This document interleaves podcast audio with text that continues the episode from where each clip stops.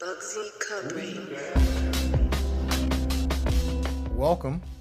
Yes. Thanks for joining us again. Thank you, thank you, thank you very much. Yeah. I just want to warn all the listeners that I have been drinking. We all have been drinking. Red Cup Special.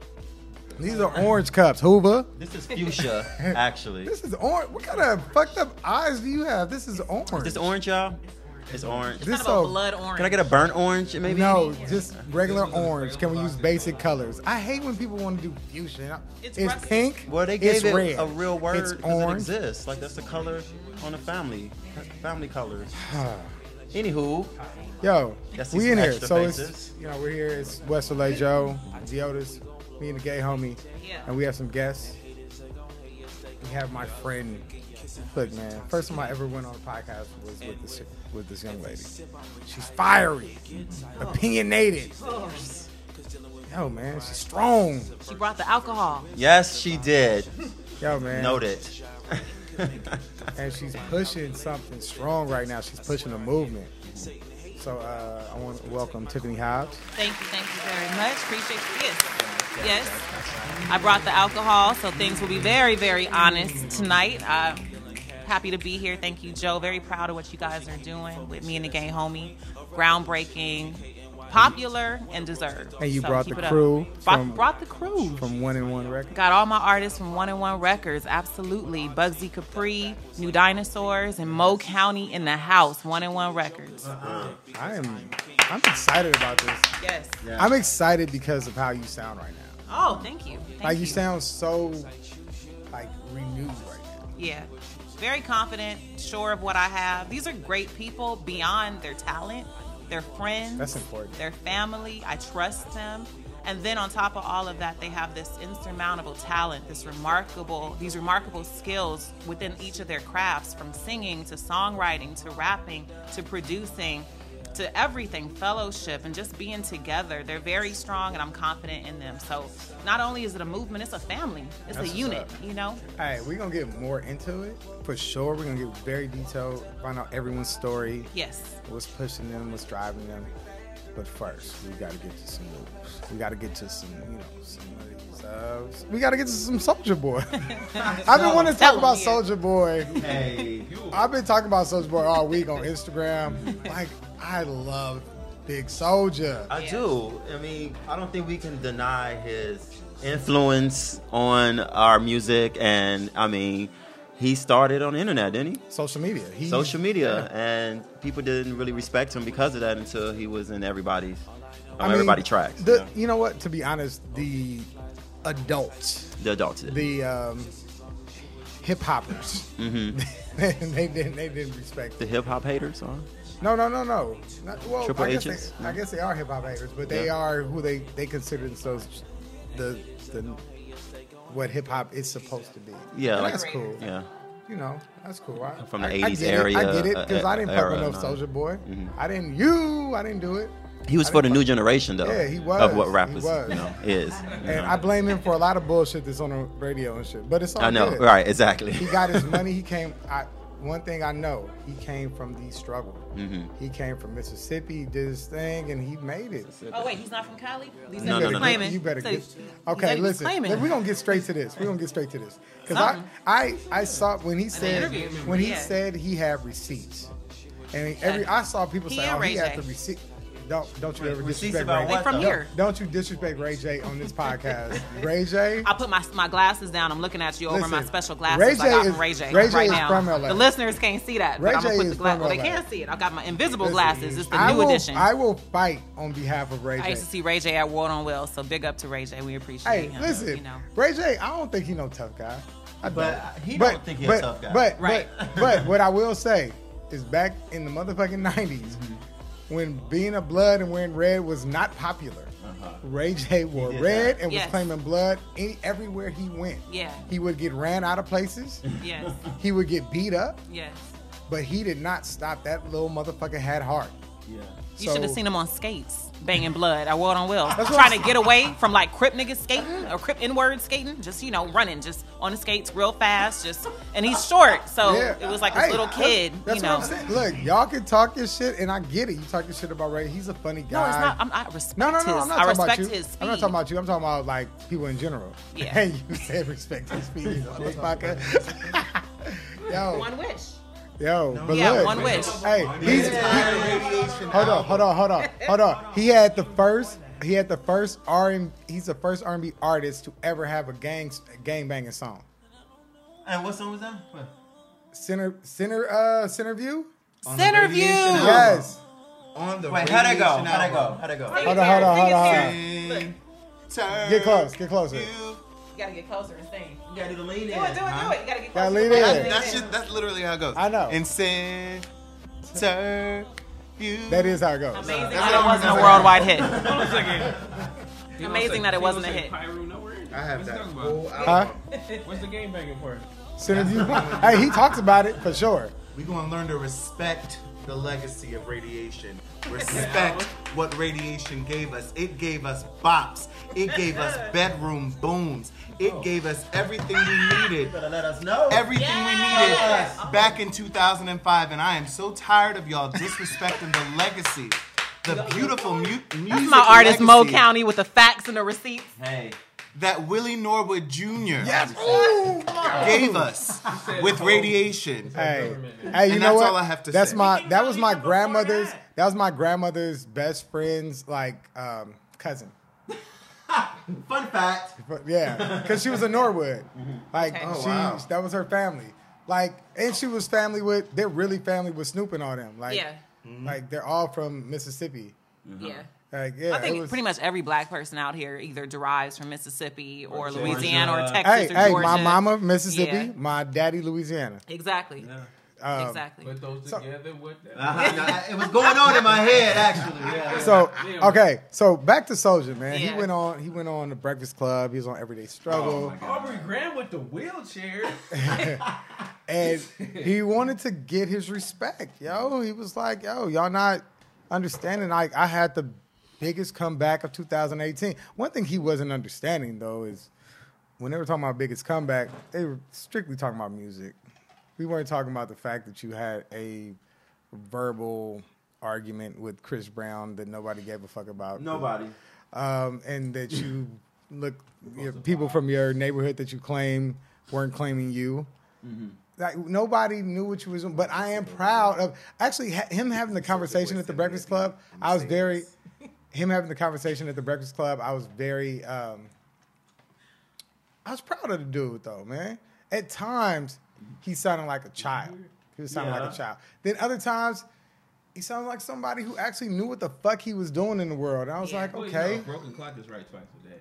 So what? A broken clock is right twice a day. Oh well, yeah. I'm, I, I agree with that. Uh, it's just people were were able to look between the lines and actually find some factual like shit that he's talking about because it's like, damn, he is responsible for a movement, pretty Yeah. much. And I just think a lot of people just wasn't appreciating the delivery. Like we, Yeah, yeah, yeah. You know, and we it's just- he's so and the other thing nobody's appreciating is his fucking headband. I know we just want him to have a makeover Why is makeover that or shit so some stretched shit. out? Well, He got his headband got stretch marks. It's just fucked up. Nobody talks shit about people who are successful and doing well when they have, you know, their shit together. It don't matter what they wear. So, you know, LeBron was able to get away with the headband for how many years? Nobody really. I mean, people, no, people no, no. talk, people I was talk about shit, to but people still everybody- respected him. Okay, I was You about to say know? everybody talk shit about that hairline, the headband, all that. But shit. guess what? The hairline is back, and everybody seemed It's to forget back. it wasn't it wasn't there last back year. like it never So- left. So, Soulja Boy is back like LeBron's hair, old hairline. Have y'all seen Respect Deion that. Sanders' hair? See, Yeah. Dude, he, He, did. really did the thing. He, He, did. said, "I'm back, baby." I'm he did the hair weave. What would he do? Yes. No, no, He not the hair weave. Oh. He- yeah. Put up, Look, man. I can't The wait. pla- I can't wait until I get that money. That's what I was gonna I'm say. ready. Let me ask both of you guys. I'm So say heredity hits you the mm-hmm. wrong I'm way doing it. 20 years from We now, five about it years on from this now. You talked about I'm it. You gonna get the quick weave? You gonna get the hair No, weave? not the quick. Well, I uh, would. they got one for locks too, We, D. we did talk about it last episode. Y'all saw the locks being. You, you know, I I. think I'm the appropriate person to have this discussion. Oh shit. Oh Shit. You- We have our scientist, Mo. But you gotta take off your cap first. Uh, No, not on camera. Lean in, lean in, lean in, lean in. Get close to the mic. Because underneath this hat is a hairline that goes all the way back I'm not ready. to the 405. And I am I'm here for man weaves. I fully support the movement. I think that men like myself have stood in the shadows for long enough Shadows, they're lurking. and watched while dread-headed niggas From the mountains. From the mountaintop. and niggas from Cali with braids Why did he, why did he have start braids? stood in their truth.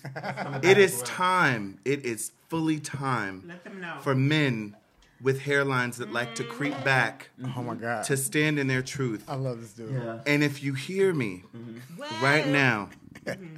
and you're experiencing some hair loss, go and get you a man weave. Come on, come on. Hey, We left shame in 2018, guys.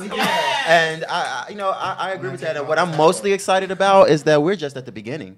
You know what I mean? Like by the time I go bald, we're gonna be really doing some revolutionary Some shit. Like, and I'm gonna be, I'm gonna be for it. You know? hey, I told you I don't give a fuck. Yeah. Like that's why I'm trying to get married in the next two years because I see it coming. It's coming. So she can love me for me. Lock it down. She gotta love me for me.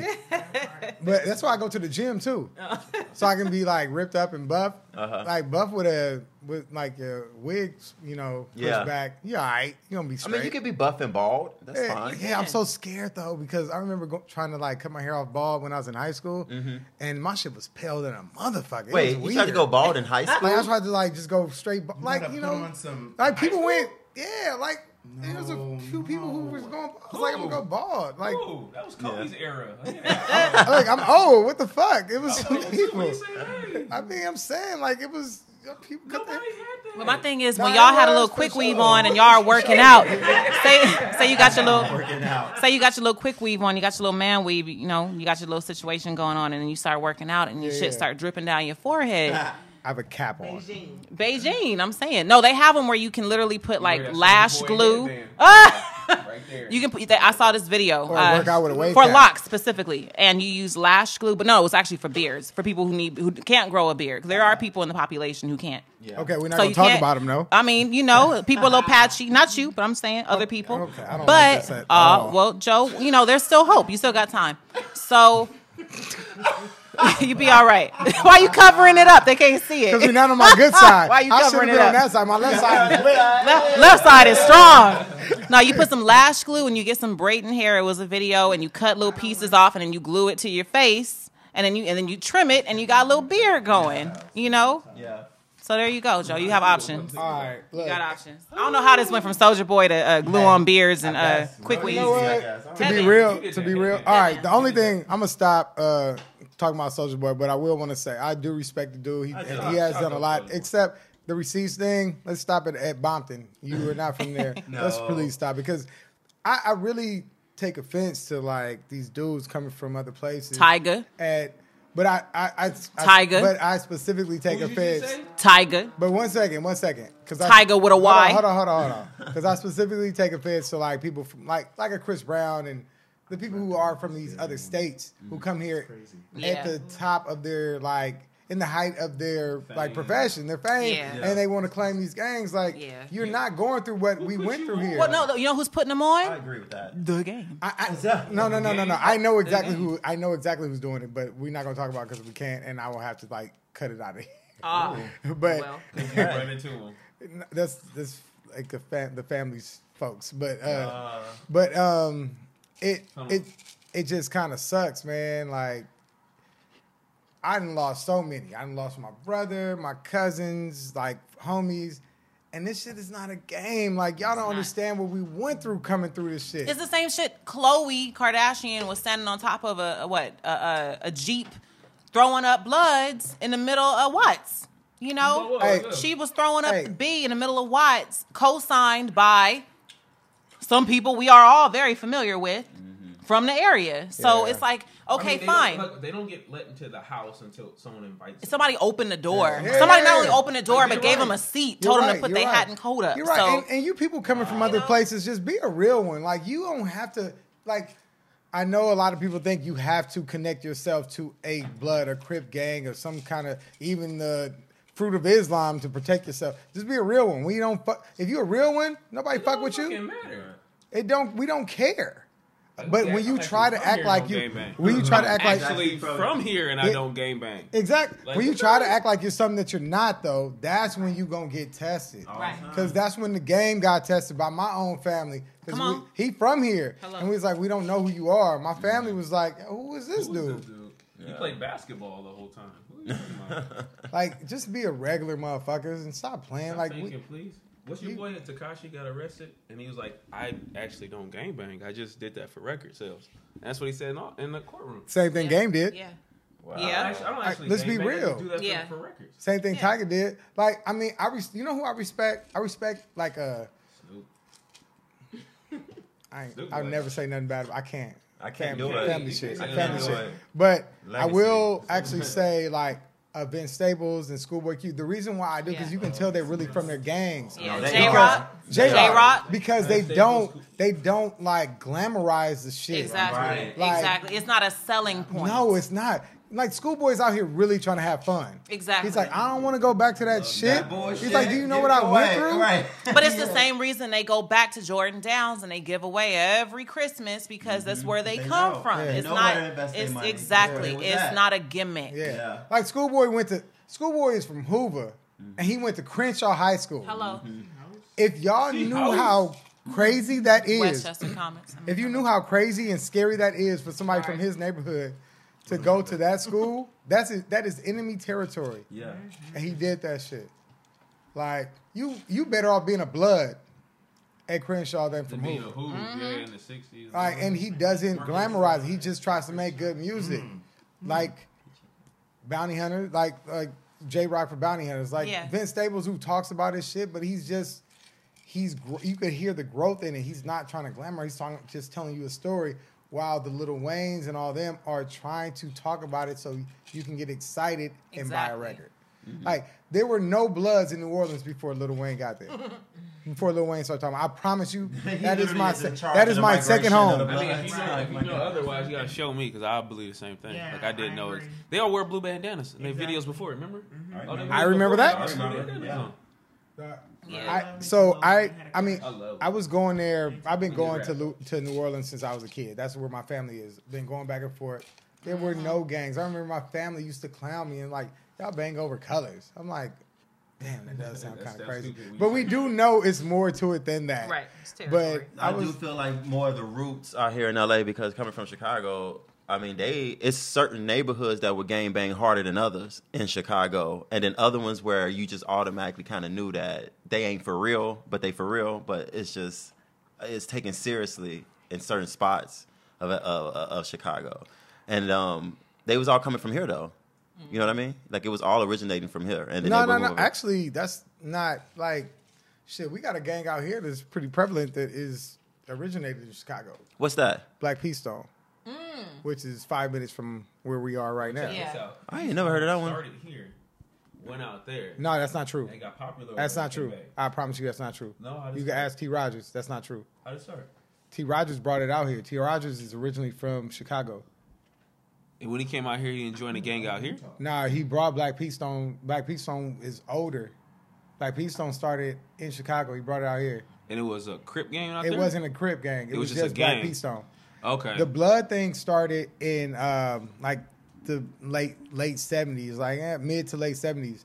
There were no bloods. It was just gangs who weren't Crips. Hmm. You had the bishops, you had the brims, you had the Black Peace The Stones. Dolphins, the Sharks.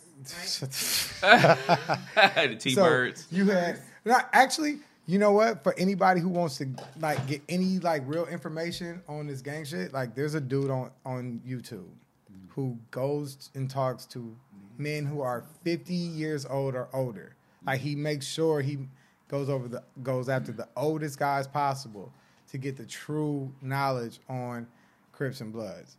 His name is Kev Mack. Kev Mac videos on Instagram. Dude is does a dude does an amazing job.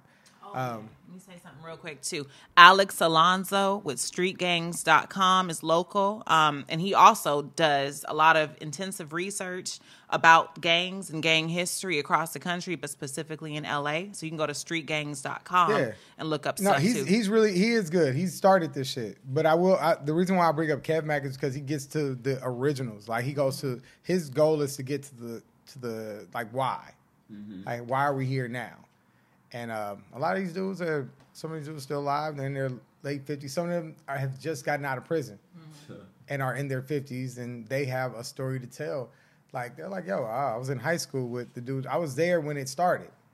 Like, and they one of the funny things, one of the funniest things uh, that they say is it would had most of them, most of the ones who were there from the beginning, will tell you that it had nothing to do with community activism. like, it had. No, they were 13 years old. They weren't thinking about that. They were t- uh, I, like really, they were 13, 14 Yeah. years old when they started the Crips.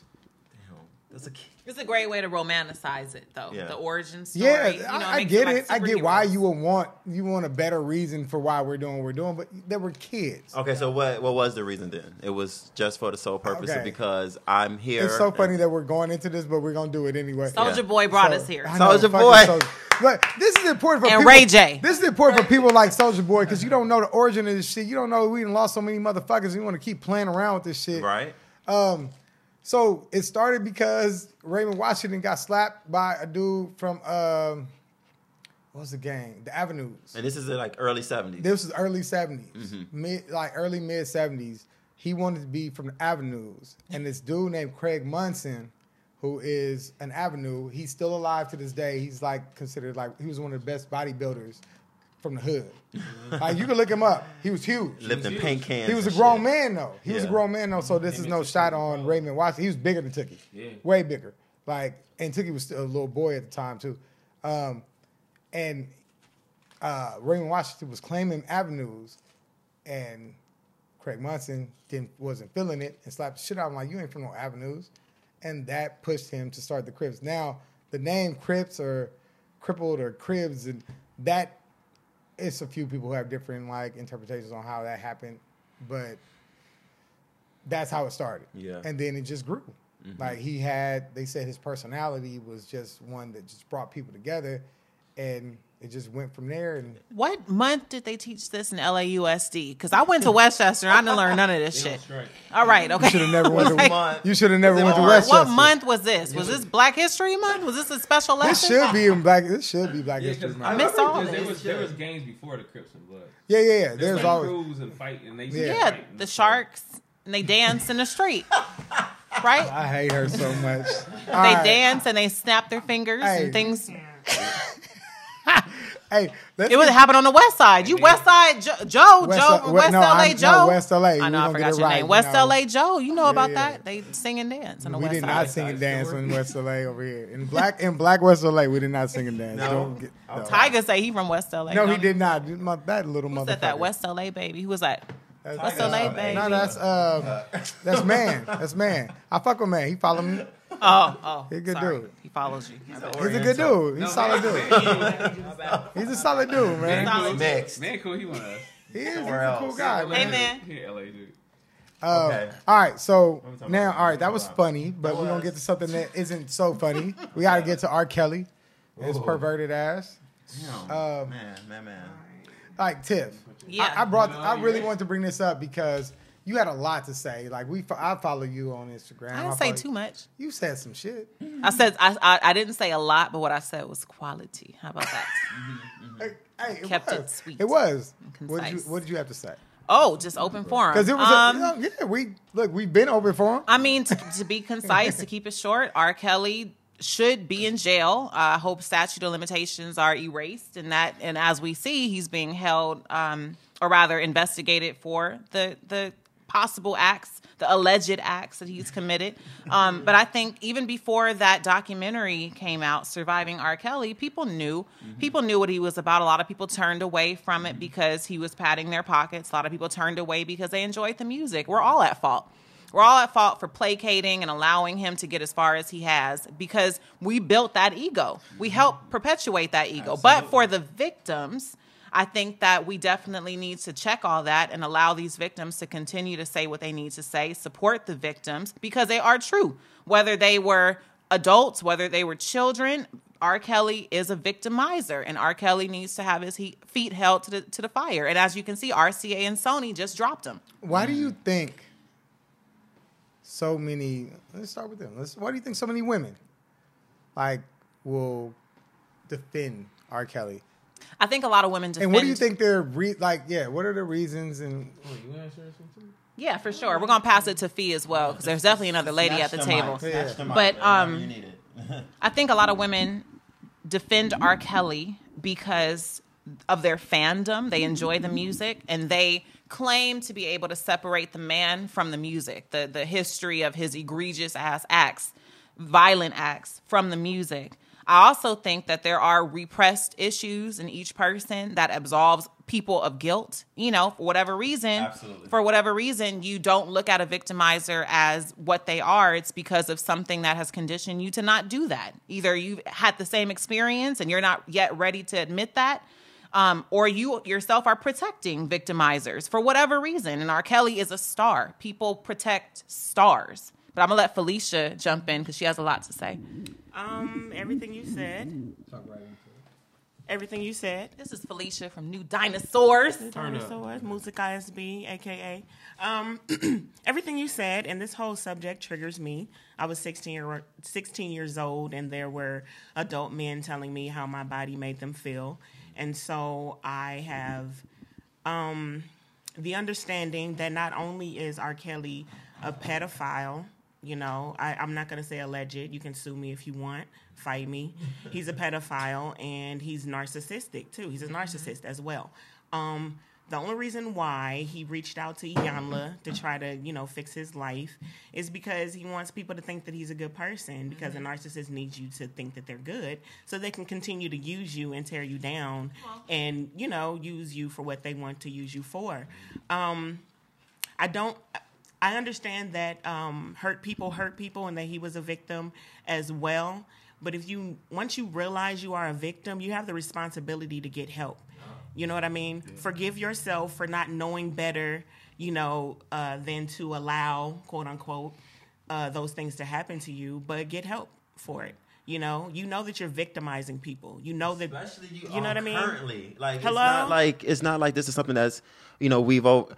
First of all, it really did make me just reflect on this. You know, I don't understand how this documentary just enlightened so many people, but I am included in that where I'm just like, out of all the allegations, one thing we knew, two things we knew for sure is that he married Aaliyah mm-hmm. when she mm-hmm. was under underage, and we yeah. definitely knew that he peed on that girl. Yes, yeah. those are two things that's just that's indisputable. And they turned my stomach, and that's it was like it, it's like when you sit Yo. when you're a person that's supporting the black community, it's harder for the black community to vilify you despite of all the shit that's right in front of you. It's, it's just it's just hard. I'm and, just I like it, I'm laughing at the people who like try to defend. I'm like, you saw it. You saw that. I saw it that in happened. high school. We yo. know that. Like, we know that. We saw this.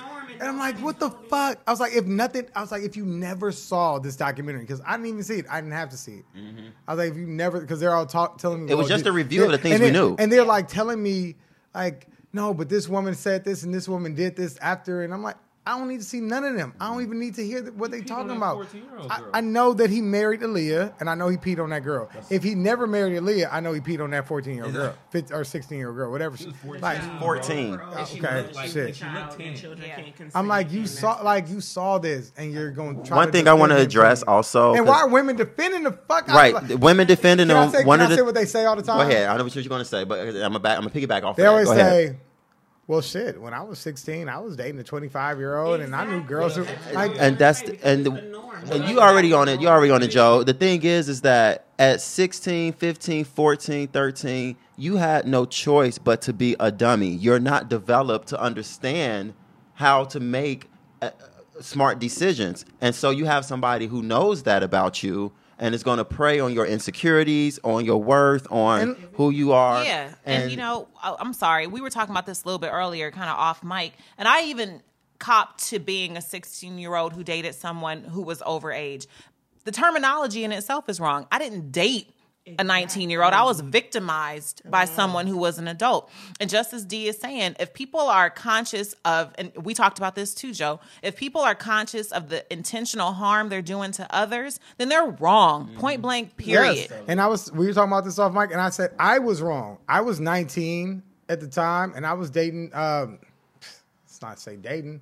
I was illegal as fuck, fucking a 16 year old, Yeah, but the thing is, and I thought the shit was cool. Did you okay after you did that and now reflecting upon that? Did you continue to? Did you start to seek out young women or underage women No, I don't- because you could that's- manipulate that's them? not my thing, no. It happened one time or so. Yeah, I- I- okay, that's the and you copped girl. to the fact that that was fucked up. yeah, it, it really helped when the little homies was like, "Are you really up at our high school fucking with this Right, young-" people called you on shit I it. was like- People held exactly. There was like Felicia saying, music is saying there was accountability. Mm-hmm. R. Kelly, people like R. Kelly, and there are many of them, continue with their behavior. Yo, he's been doing this for because 20 years. 20 years, five years, one year, one month. They continue with their behavior because they don't acknowledge that it's fucked up or they acknowledge that it's fucked up and they don't care. So if you're continuing to cause intentional harm to someone, I don't care if it's a male or a female, vice versa, however you want to flip it. If you are out there trying to harm someone and take advantage of someone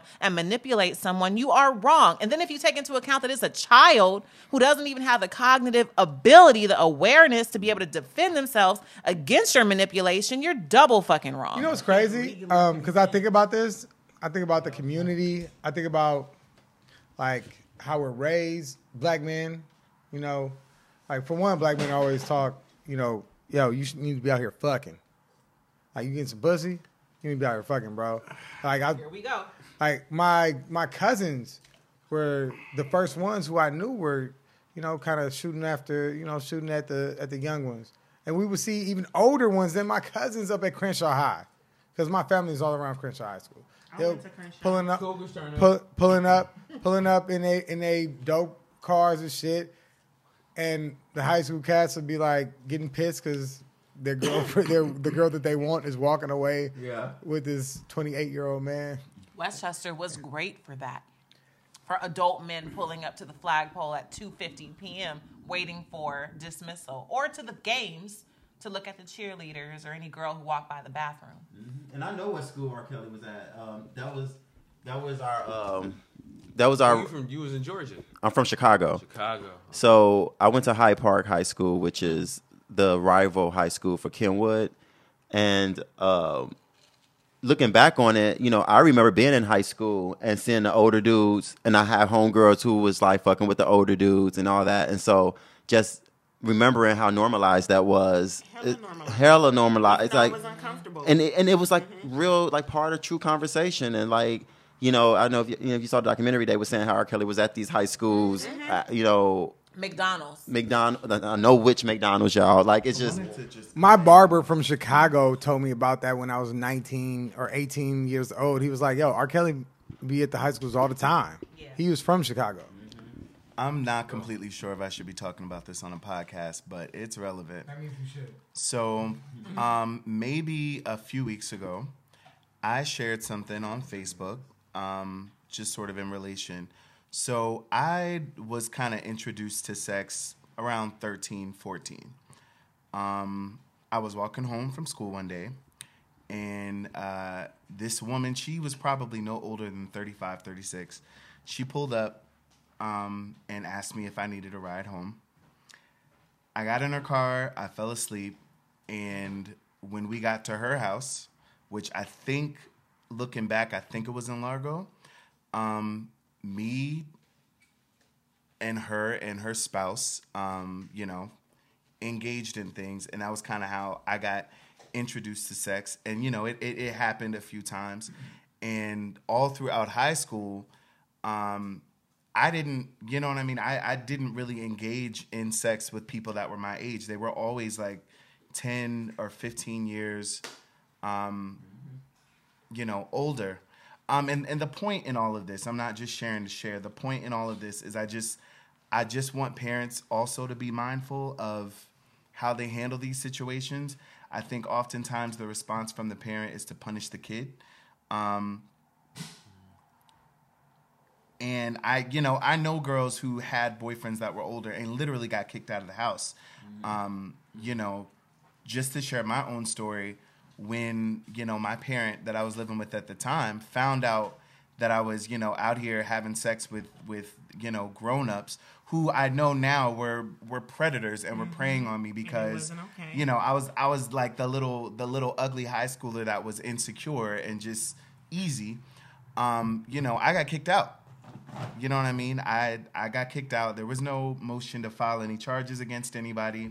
I was 16 and I got kicked out.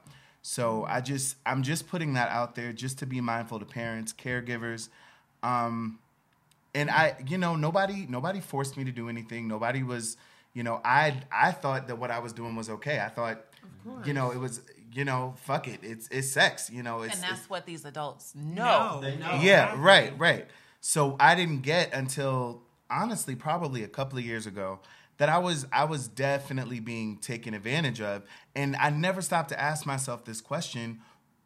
Like, why aren't they pulling up to 25 year old people and asking them if they need a ride home? Right. Why are they pulling up next to me?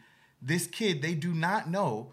And mind you, I lived like two, maybe two miles down the road. It, it took me maybe 40 minutes to walk home. Why are they pulling up next to me asking me if I need a ride?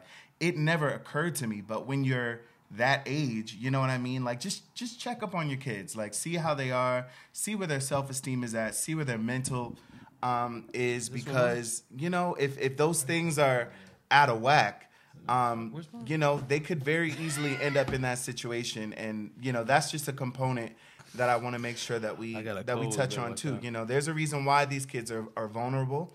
There's a there's a reason why some of these kids are so easy to grab. Um, you know, some of these some of these girls, not all of them, but some of these girls who end up with these older men, um, they end up with that maybe because they feel rejected by people their own age. Maybe they um they feel like an outcast, and that's a lot of what I was going through. So of course I know that now, and as a 27 year old, there's no like I don't I wouldn't even entertain somebody under the age of like 24. You get what I'm saying? So I know for a fact that what was happening uh, was wrong. So that's just my piece. Um, just check on the babies, make sure the babies are okay mentally, so they don't you know get manipulated by some grown up. Thanks for sharing, car. man. Yeah. Yeah. So Appreciate that. Yeah. I feel like you gotta you gotta ask what if if a 22, 24, older, 30 year old man is messing with a 15 year old, 16 year old, or at high school, you gotta like as a young lady or something, you gotta ask like, what's their motivation? You know what I'm saying? Like I mean, you still you still you still a kid, but you gotta think like, what's a guy like what's a guy like that? I had no One. idea. I had no idea that he was a creep. I thought it was a cute guy that liked me. I was in the mall with my friends, 16 years old. In the mall with my friends, I see this cute guy walk up. He chooses me out of the bunch. How you doing? I tell him my name, my age, you know, give him my number, whatever. He calls me. We start talking. He tells me he's 21. And I'm like, um, what do I do with this? Like, how do I? Right. Do I tell my mom? No. Do I tell my dad? Hell, Hell no. you know my dad. Hell I know you're no. that. Hell no. You know what I mean? So it's like you don't know, and they know you don't know, cousin. It's not up to me to you know to think in that in that position. It's up to him as the adult to be responsible and leave me the fuck alone. Mm-hmm. That's know what, what I'm, I mean? That's what I'm saying. The thing is, a dude who's hanging up at high schools is like if you watch R. Kelly, you didn't watch it. R. Not Kelly watch- is still on the Watch hunt, this. guys. He's- My look at- he's still- him in a club a few weeks ago. The thing with R. Kelly is he's addicted to control, and it's easier to control a 14 year old boy who's walking by high school, who's walking by himself. It's easy to control a 14 year old girl uh-huh. who's who. It's it's about control. It's about if you had sex with you say a 16 year old girl, Yeah. it was that kind of thing of like she called me daddy. Mm-hmm. You know, they're addicted to that, like addicted to that. That's what it's about. It's And that's what it's about that control thing. So as soon as he got caught and went to court and almost went to prison, every girl in that documentary after that point was 18. 18 and older. He knew how to stop at 18. He didn't have to. He just knew like I'm trying to control people, make them do what I want them to do. So and it's, it's his responsibility. I, I do really- want to get back on, uh, kind of like what Mo was talking about because we don't talk enough about. I know we're talking about R. Kelly, but we don't talk enough about the fact that like boys Yes, yes. are uh, you know being molested by women like And grown-ass men. women. But I wanted to I specifically want to talk about them being molested by grown women. Yeah. Because when it's a man, automatically like, yo, you got molested. But when it's a woman, like, yo, you fucking grown ass woman, what's bro. the what's the, the the typical quote unquote Americanized fantasy of teacher and student? You get caught alone with your beautiful teacher. That's the fantasy, right? Yeah. Teacher or some sort of older woman who's clearly older than you. You're in high school, and Yeah, I mean, hey, if you can look, look at listen, porn, absolutely. Hey, look, judge me if you want. That is my search. yeah, That's my search on on yeah. Pornhub. So there you go. It's normal. It's normal, and and and, and And we- you know, I, I- even I didn't think it was wrong. I, Right. I, I was like, why wasn't it me? It- when I found out, Why wasn't of the me? homies- That's why your forearm's so big.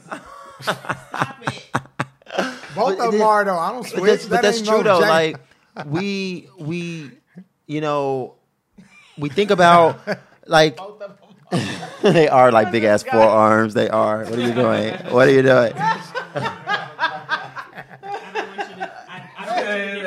I don't to. I, I don't want you to get it he, no, he already did it for long enough. It was alright. It was fine. Popeye. Moles are big too. We are not thinking about what mentally fucked up way we are affecting these guys because even within this whole R. Kelly thing, I do also hope that you know mental mental health is also being recognized with this because he got molested by older by older women as well. And then that is what continued this cycle because now I think he spoke about sex was introduced to him so early where now that was on his mind at eight, nine, ten years old. So he probably was doing that fucking with other kids at the same time. But I guess you're the same age, so that's not technically, you know, molestation or you know. But then that you grow older and now you're still stuck with that with, with that mental and, and what that idea. And so you know, it's like whatever your first sexual experience is, it seems like that sets the tone for everything else that happens afterwards and, and your relationship with sex. Yeah, I, hey, I do have some questions though about. All right, let's say R. Kelly. R. Kelly. What if it was just him marrying Aaliyah? We would have all got over it because there's many artists who have done Elvis. Um, the, So, so it wouldn't have. like, we would have let that. We We would have let that slide. we would have. As long 'cause as we she could have been proved like- to be Because we could have said that was love at some. as long as Aaliyah didn't show any effects of anything, people would have let it slide. Okay. You Yeah, know, she still died. when Okay. she did, and because I I, I bring crazy. that up because then you know when R. Kelly was brought up, then they started talking about uh, what was it, Puffy's, Yeah. one of Puffy's baby mamas who was underage. Misa Hylton Brim. Okay, Yeah. um, it But was- still, I mean, it's still underage. It's still it's wrong. It's wrong. Period. It's but people wrong. would have been. It's wrong. People would have looked away, But I which see is the reason which why is bad. No, the reason why I bring She was 16. So 15, she was 16. 16 when she had his oldest Yeah. son. Yeah. Yeah. And was probably 15 when they was dating. yeah. And he was around 24. Yeah. 24. the reason the, the reason why I bring it up is because like all right, we got R. Kelly who continues to you know do this shit. Wherever he's at. He is who he is. He he does what he does. and Right he, now. he At this moment, he's yeah doing yeah it. he he does this. what he can't stop. It's Stop it he cannot control it. He cannot control it. Pissing on somebody. But um right now. yeah, he cannot control it. But then you then they start bringing up other people who've had instances where they did this or they put it in a song or they said because I listen to hip hop songs from the '90s all the time, and it was the norm for them to talk about fucking a 16 year old Because you know I like from young- from. E-40 from E-40 to the Dogg Pound. KRS One. And I'm gonna tell you this: Jay. Musiq Soulchild tried to tell y'all nasty motherfuckers. He put out a song called 17, and I believe it's from his Just Listen album. And he was talking about how um, is it is it from Just Listen? No, no, no. I think it's from the first album. I just I Wanna just want to Sing. sing. Yeah. And he was talking about how he was messing with this girl, ends up finding out I that do remember she's that like song. 17, so he's got and he weight. tries to break it off with her. Like, here's an example of like That's what a grown you get what I'm ass saying? man Like, do.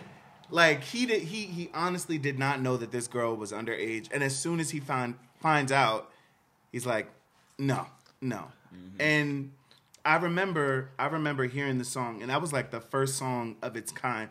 It's kind of the only song of its kind that I've heard since then because there are uh, there are other references that I can't necessarily name offhand right now of other rappers and singers that have referenced, you know what I mean?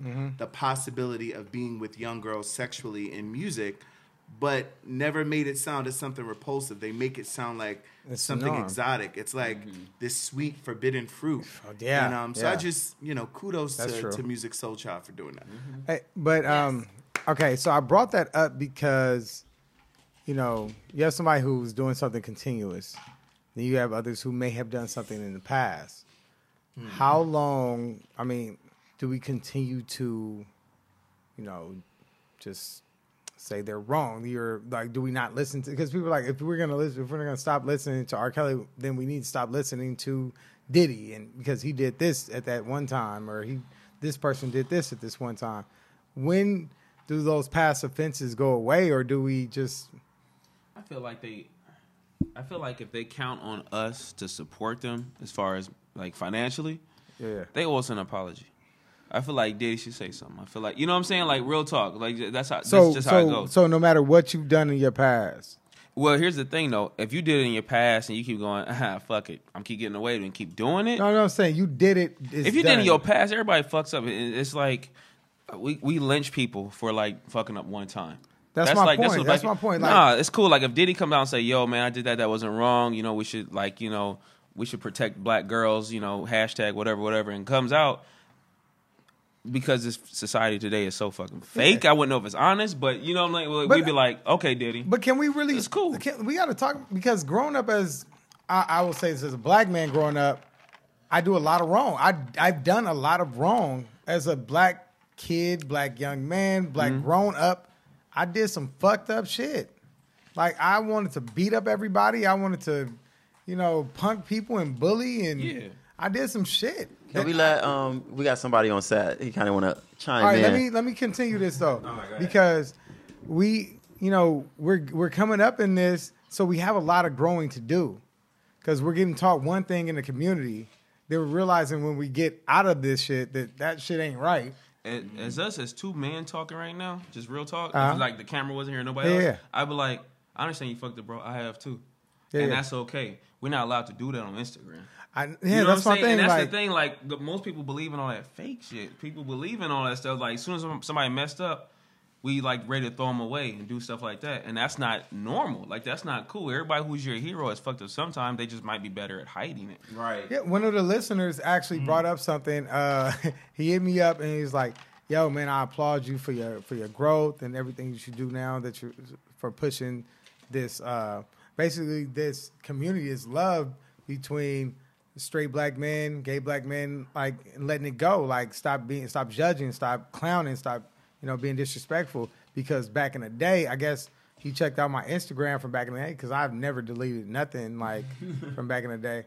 And I used to have like this shit called uh, No Father Friday. Yes. You remember that shit? Yes. or Fatherless Friday, something like that. and long way. Basically, it was just some homo- some homophobic shit. That's what it was. Like I'm gonna be honest, like it was basically some homophobic shit. And because you didn't understand. I didn't, yeah, I no idea. I, I didn't think. I mean, I knew I was being disrespectful, but you didn't care. I didn't care. did respect. No, He's like, I don't know none of them. yeah, But no, that's I- R. Kelly. But see, That's R. but see, Kelly. that's a that, that's that's see- growth, and that's R. Kelly. Disrespectful, victimizing, manipulating, But I'm saying- but doesn't care. But I'm saying nobody. I had nobody to tell me that the shit was wrong. I didn't gain this. Like I came. I, Accountability is the word. yeah, I. I came. Yeah. I came. Uh, I always talk about like I had a homie who actually like kind of brought me to the light. Like, yo, what are you doing? What? Are, why are you talking about these people like that? Why do you? Why are you tripping? Why you care? Who's fucking who? Like that ain't got nothing to do with you. Like, why are you disrespectful to their lifestyles? I had a homie who brought me to. That. He didn't. He didn't actually say those words, but he was a friend. And then it made me. It just like, yo, this is my homie. What am I doing? Like, I would never disrespect him. So why would I disrespect uh, basically his lifestyle? Mm-hmm. So that's why I look back at that, and I'm never gonna delete it because I want you to see like what I came through. I feel the same Yeah. way. I feel I'm not. I don't way. want you. I want you to know who I was and how I felt because I wouldn't. D has been in my house for just me and him. Back in the day, D would never be in my house, just me and him. What? So the homies could say, "Oh yeah, the gay dude at your house, you gay." never. I would have. Do you still get any type of backlash or not backlash, but like Nah. You're gay? me? I'm just kidding. Talk about get the gay shit up out of here. You're gay? Fuck you, me. Couldn't, didn't know. I love when he acts like that. This is amazing. I love when he acts like gay. Very gay. All right. Thought he was just wearing the sweatshirt for you know for fun. Wait, I'm wearing the sweatshirt. Hold on. I ain't gay. That's right. You just didn't know better. All right. So in the spirit, sorry. Here we go. Here we go. in the spirit of camaraderie between um, straight black men and queer black men, I would also love to see them investing together more. Um, I really, really think that there is an untapped genius and an untapped market um, in us going in business together. And that's something I want to see happen more. If you let's say you cut hair and you have a gay friend that does hair, go to go into business together, open up a salon. wow. Or maybe you you know what I mean? Maybe you've always wanted to get into real estate and you have a gay friend that's a lawyer. Y'all, you know what I mean? Like sit down, figure it out, Or fire buy a at the block. Yeah, if- you get what I'm saying? Like decorator. or, or or hire a decorator. I I want I want I wanted I Y'all really like stereotypes, don't you? Yes. Uh, nah, yes. Because sometimes they're true. Sometimes they're true. I'm just I went. Come on. I went. I'm, Gay I'm men just decorate start- better than anybody. Come on. Let's give I'm them just their starting props. with that. I know we're not talking about straight men decorating. We can. That's another. Look at my house. I'm I'm just starting with that, but but just just coming from a, a queer individual myself, that's something that one of- uh, me and many of my straight male friends we talk about that all the time. Like let's let's get this money together. You know what I mean? Um, when whenever we talk about Black unity. Um, I think you know. I always think financial literacy should be at the top of the conversation, even if I don't always do a good job of practicing it myself. Um, and one of the ways that we can do that one of the ways that that straight black men and queer black men can help each other is by putting our money together. So I really want to see that happen, um, and seeing this platform lets me know that hopefully this can become a trend in uh, the years to come because we need it. You know, only we can save us. No, this is real. That's is this is why this is why we're doing this, and I, I feel like like I'm not saying I'm the perfect one for it, but shit, kinda. like a little. Because not scared of the I, repercussions. man, and I, I used to be though. I man, I always talk about this one time, like when I, I rode up to Beverly Center, or not the Beverly Center if you're from LA, the Beverly Connection. Beverly Center, I was I was across the street, Beverly Connection, and I got out the car with me. And, I got out the car with me and my homies, and we had our three X or five X black tees on. Oh, this is back. Back in the day, back in the day. This is Oh two, oh Trying, three, trying to right. be like really sticking our chest out, like what's happening? Where you, well, you know, you know, ready to get it cracking. And my little, my older cousin actually, he's a year older than me. He uh sees me, he's like Joey. Hey, you know, he's gay. My, cou- my cousin, my How do you cousin. How do you um, say it? How do you say it? he was like, he was like Joey, and he like he ran up to me, and I tried to give him the homie, you know, the the man hug, which the handshake hug, and he said no, and he put out his arms, and he's like, "You gonna hug me?" And I hugged him because that's my cousin. Like I was like, oh, "I'm, I'm good fuck." Yeah, I ain't going in front of my cousin. So I looked at my homies. I'm like, "Yo, this is my." And this is the other thing. Like my cousin is, uh his mom is white, so like, and my dad is light skinned. His his brother, his so my uh, You don't say. my cousins, my cousins, my cousin's dad is very light skinned as well. So he looked very white. So they're like, "Is this really your cousin?" like, yo, this is my cousin, man. But you know, I mean, ultimately, you're a black. We are black people, not just men and women. We are black people before Yeah. our sexualities. So if Absolutely, we're talking about absolutely. unity. Yeah, so, that's what you I tell people all the time. period. Like, you, if you're gonna separate us with sexual bisexuality, then we're not gonna go nowhere. exactly. because some of the people that you look up to, we're gay. yeah, Yeah. And but they were in a time where they couldn't say that shit. They couldn't be that shit. Right. But here's the thing. Here's the thing. Go ahead. While I get what you're saying in in um in not separating people by sexuality, understand that for for a lot of queer black people, that identity is important to them, and they want to know that they can be around their people, black people, and be themselves. Because I'm gonna tell you something: white gay people do not have our back. Latino gay people do not have our back. Oh, we other, know. these other communities, you know, don't have our back. So so please understand that queer black people, um, when we're looking for somebody to just get it and understand, we're looking at y'all. 'cause But y'all that's what. I, but our that's my point. That's that's kind. That's my point. But when I Cool say, dose, motherfucker. Like all of that. Like I can't I can't emphasize how fucking true That's why. that That's why I agree because I know he knows that Yeah. they do not. But when I say like it should not matter, like we don't like we shouldn't care, like that's me saying like come in and be who you are Okay. and let us just be All right. who we Yeah. like. One thing that we've kind of grown together, me and D, like. I come in, I talk about women I'm dating, I talk about my weekend, I may be talking about fucking and all this shit.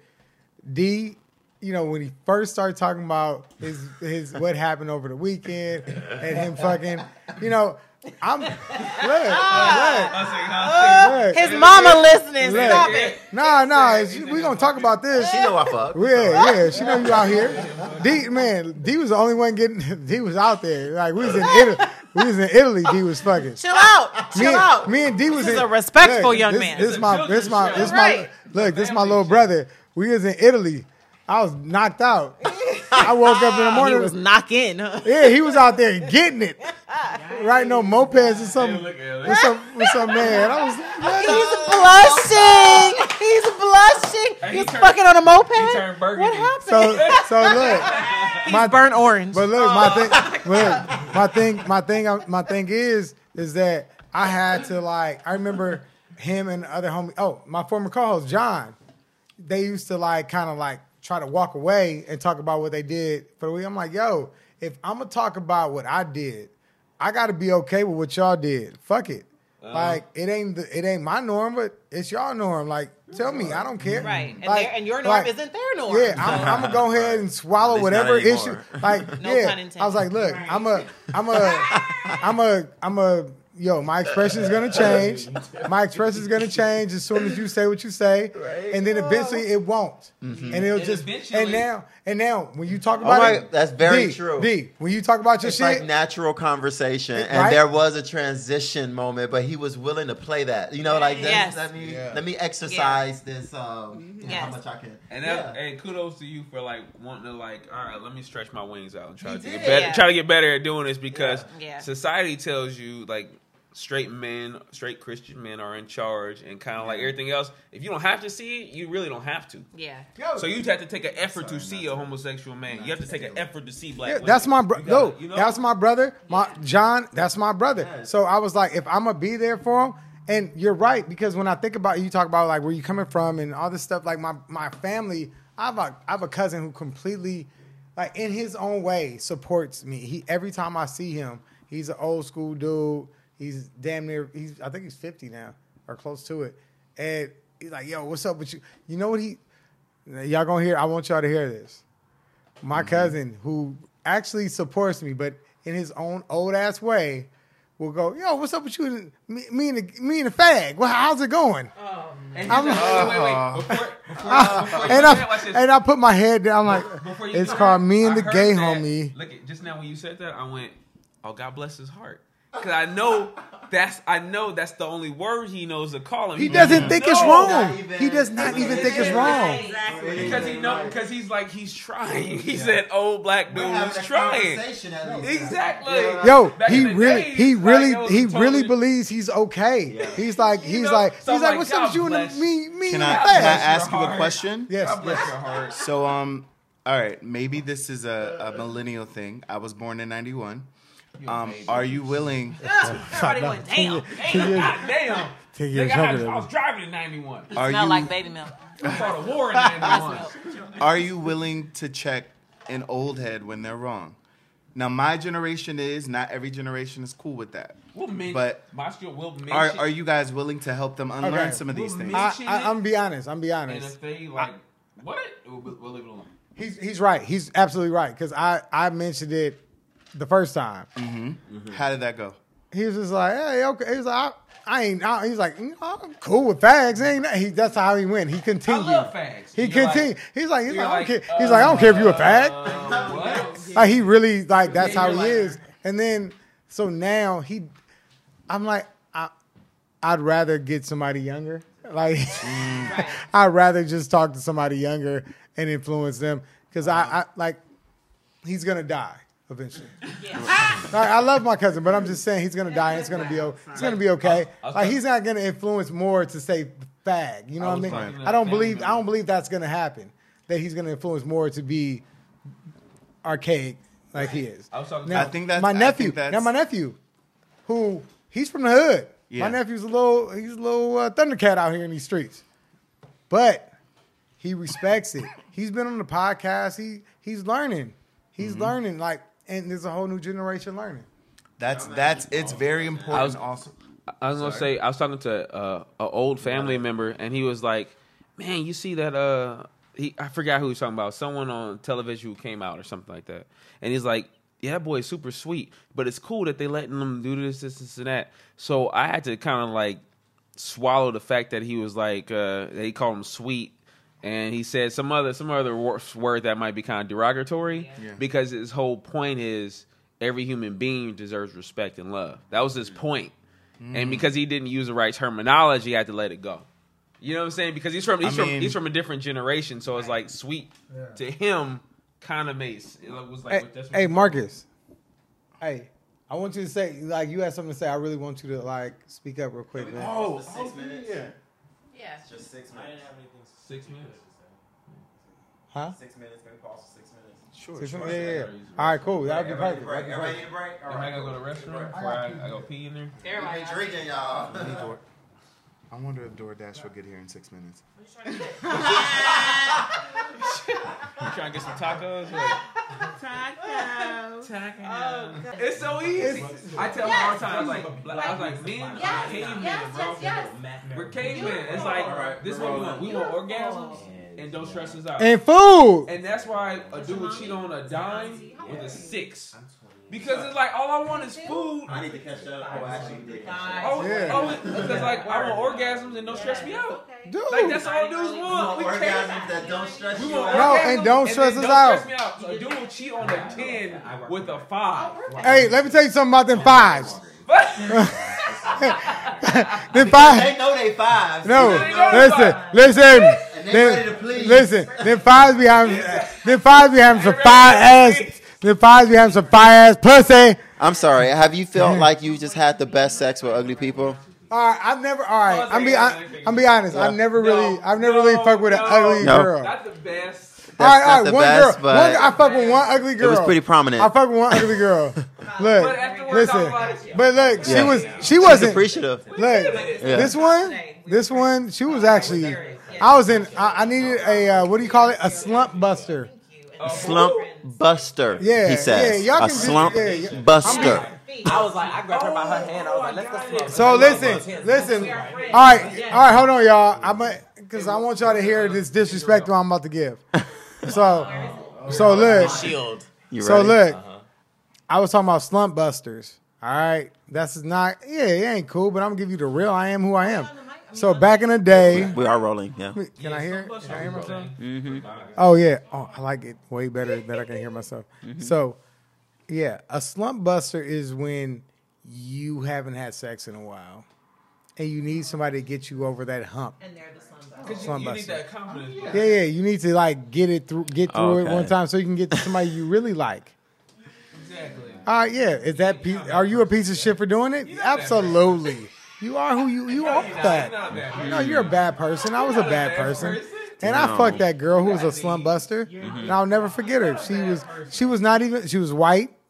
I have only had sex with two white people, two white girls my whole life. And we're talking about this publicly? Absolutely. We're gonna do it. I'm Joe. Thanks for helping I'm the West, cause. I'm though. West Like, LA you- Joe. you Sure, you want to talk I about talk this? I talk about my life here. This is this is my heart. That's not, black power. That's Me black and a- sour. No, me and a gay homie is black my heart. sour. Me and a gay homie is my heart and soul. So Black we gonna, sour. So y'all gonna know about y'all gonna know everything about me. Your black has soured. Is no yeah, longer am powered. I drunk? Yes. Have I had too much almond Why your eyes so low? Because I, I'm drunk, and I'm gonna keep talking about this. But look, listen. So, Marcus yes, has something to say. was one of her titties bigger than? Was one of her titties bigger than the other? Yes.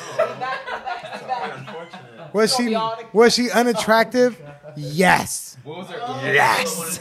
Huh? If she from one to ten, my personally, I would say she was a a four. I would never talk like she was horrible. Absolutely, but she kept hitting me up on MySpace. Not MySpace. Absolutely, MySpace. Your old ass. I know. I'm old. Some of this damn MySpace. No, you're not talking. How old are you? Like Black Planet. it could have been worse. We all can be 27 Yes, forever one of her right now, titties though. was bigger than the other. We're black.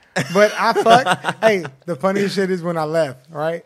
Because I knew I knew one of the homies that lived in her apartment complex. Mm-hmm. She lived on Cinderella, Cinderella, and uh, the Azure. No, the Azure, Right, the Azure specific uh, geographical apartments. Wait, a white girl who lived in Inglewood?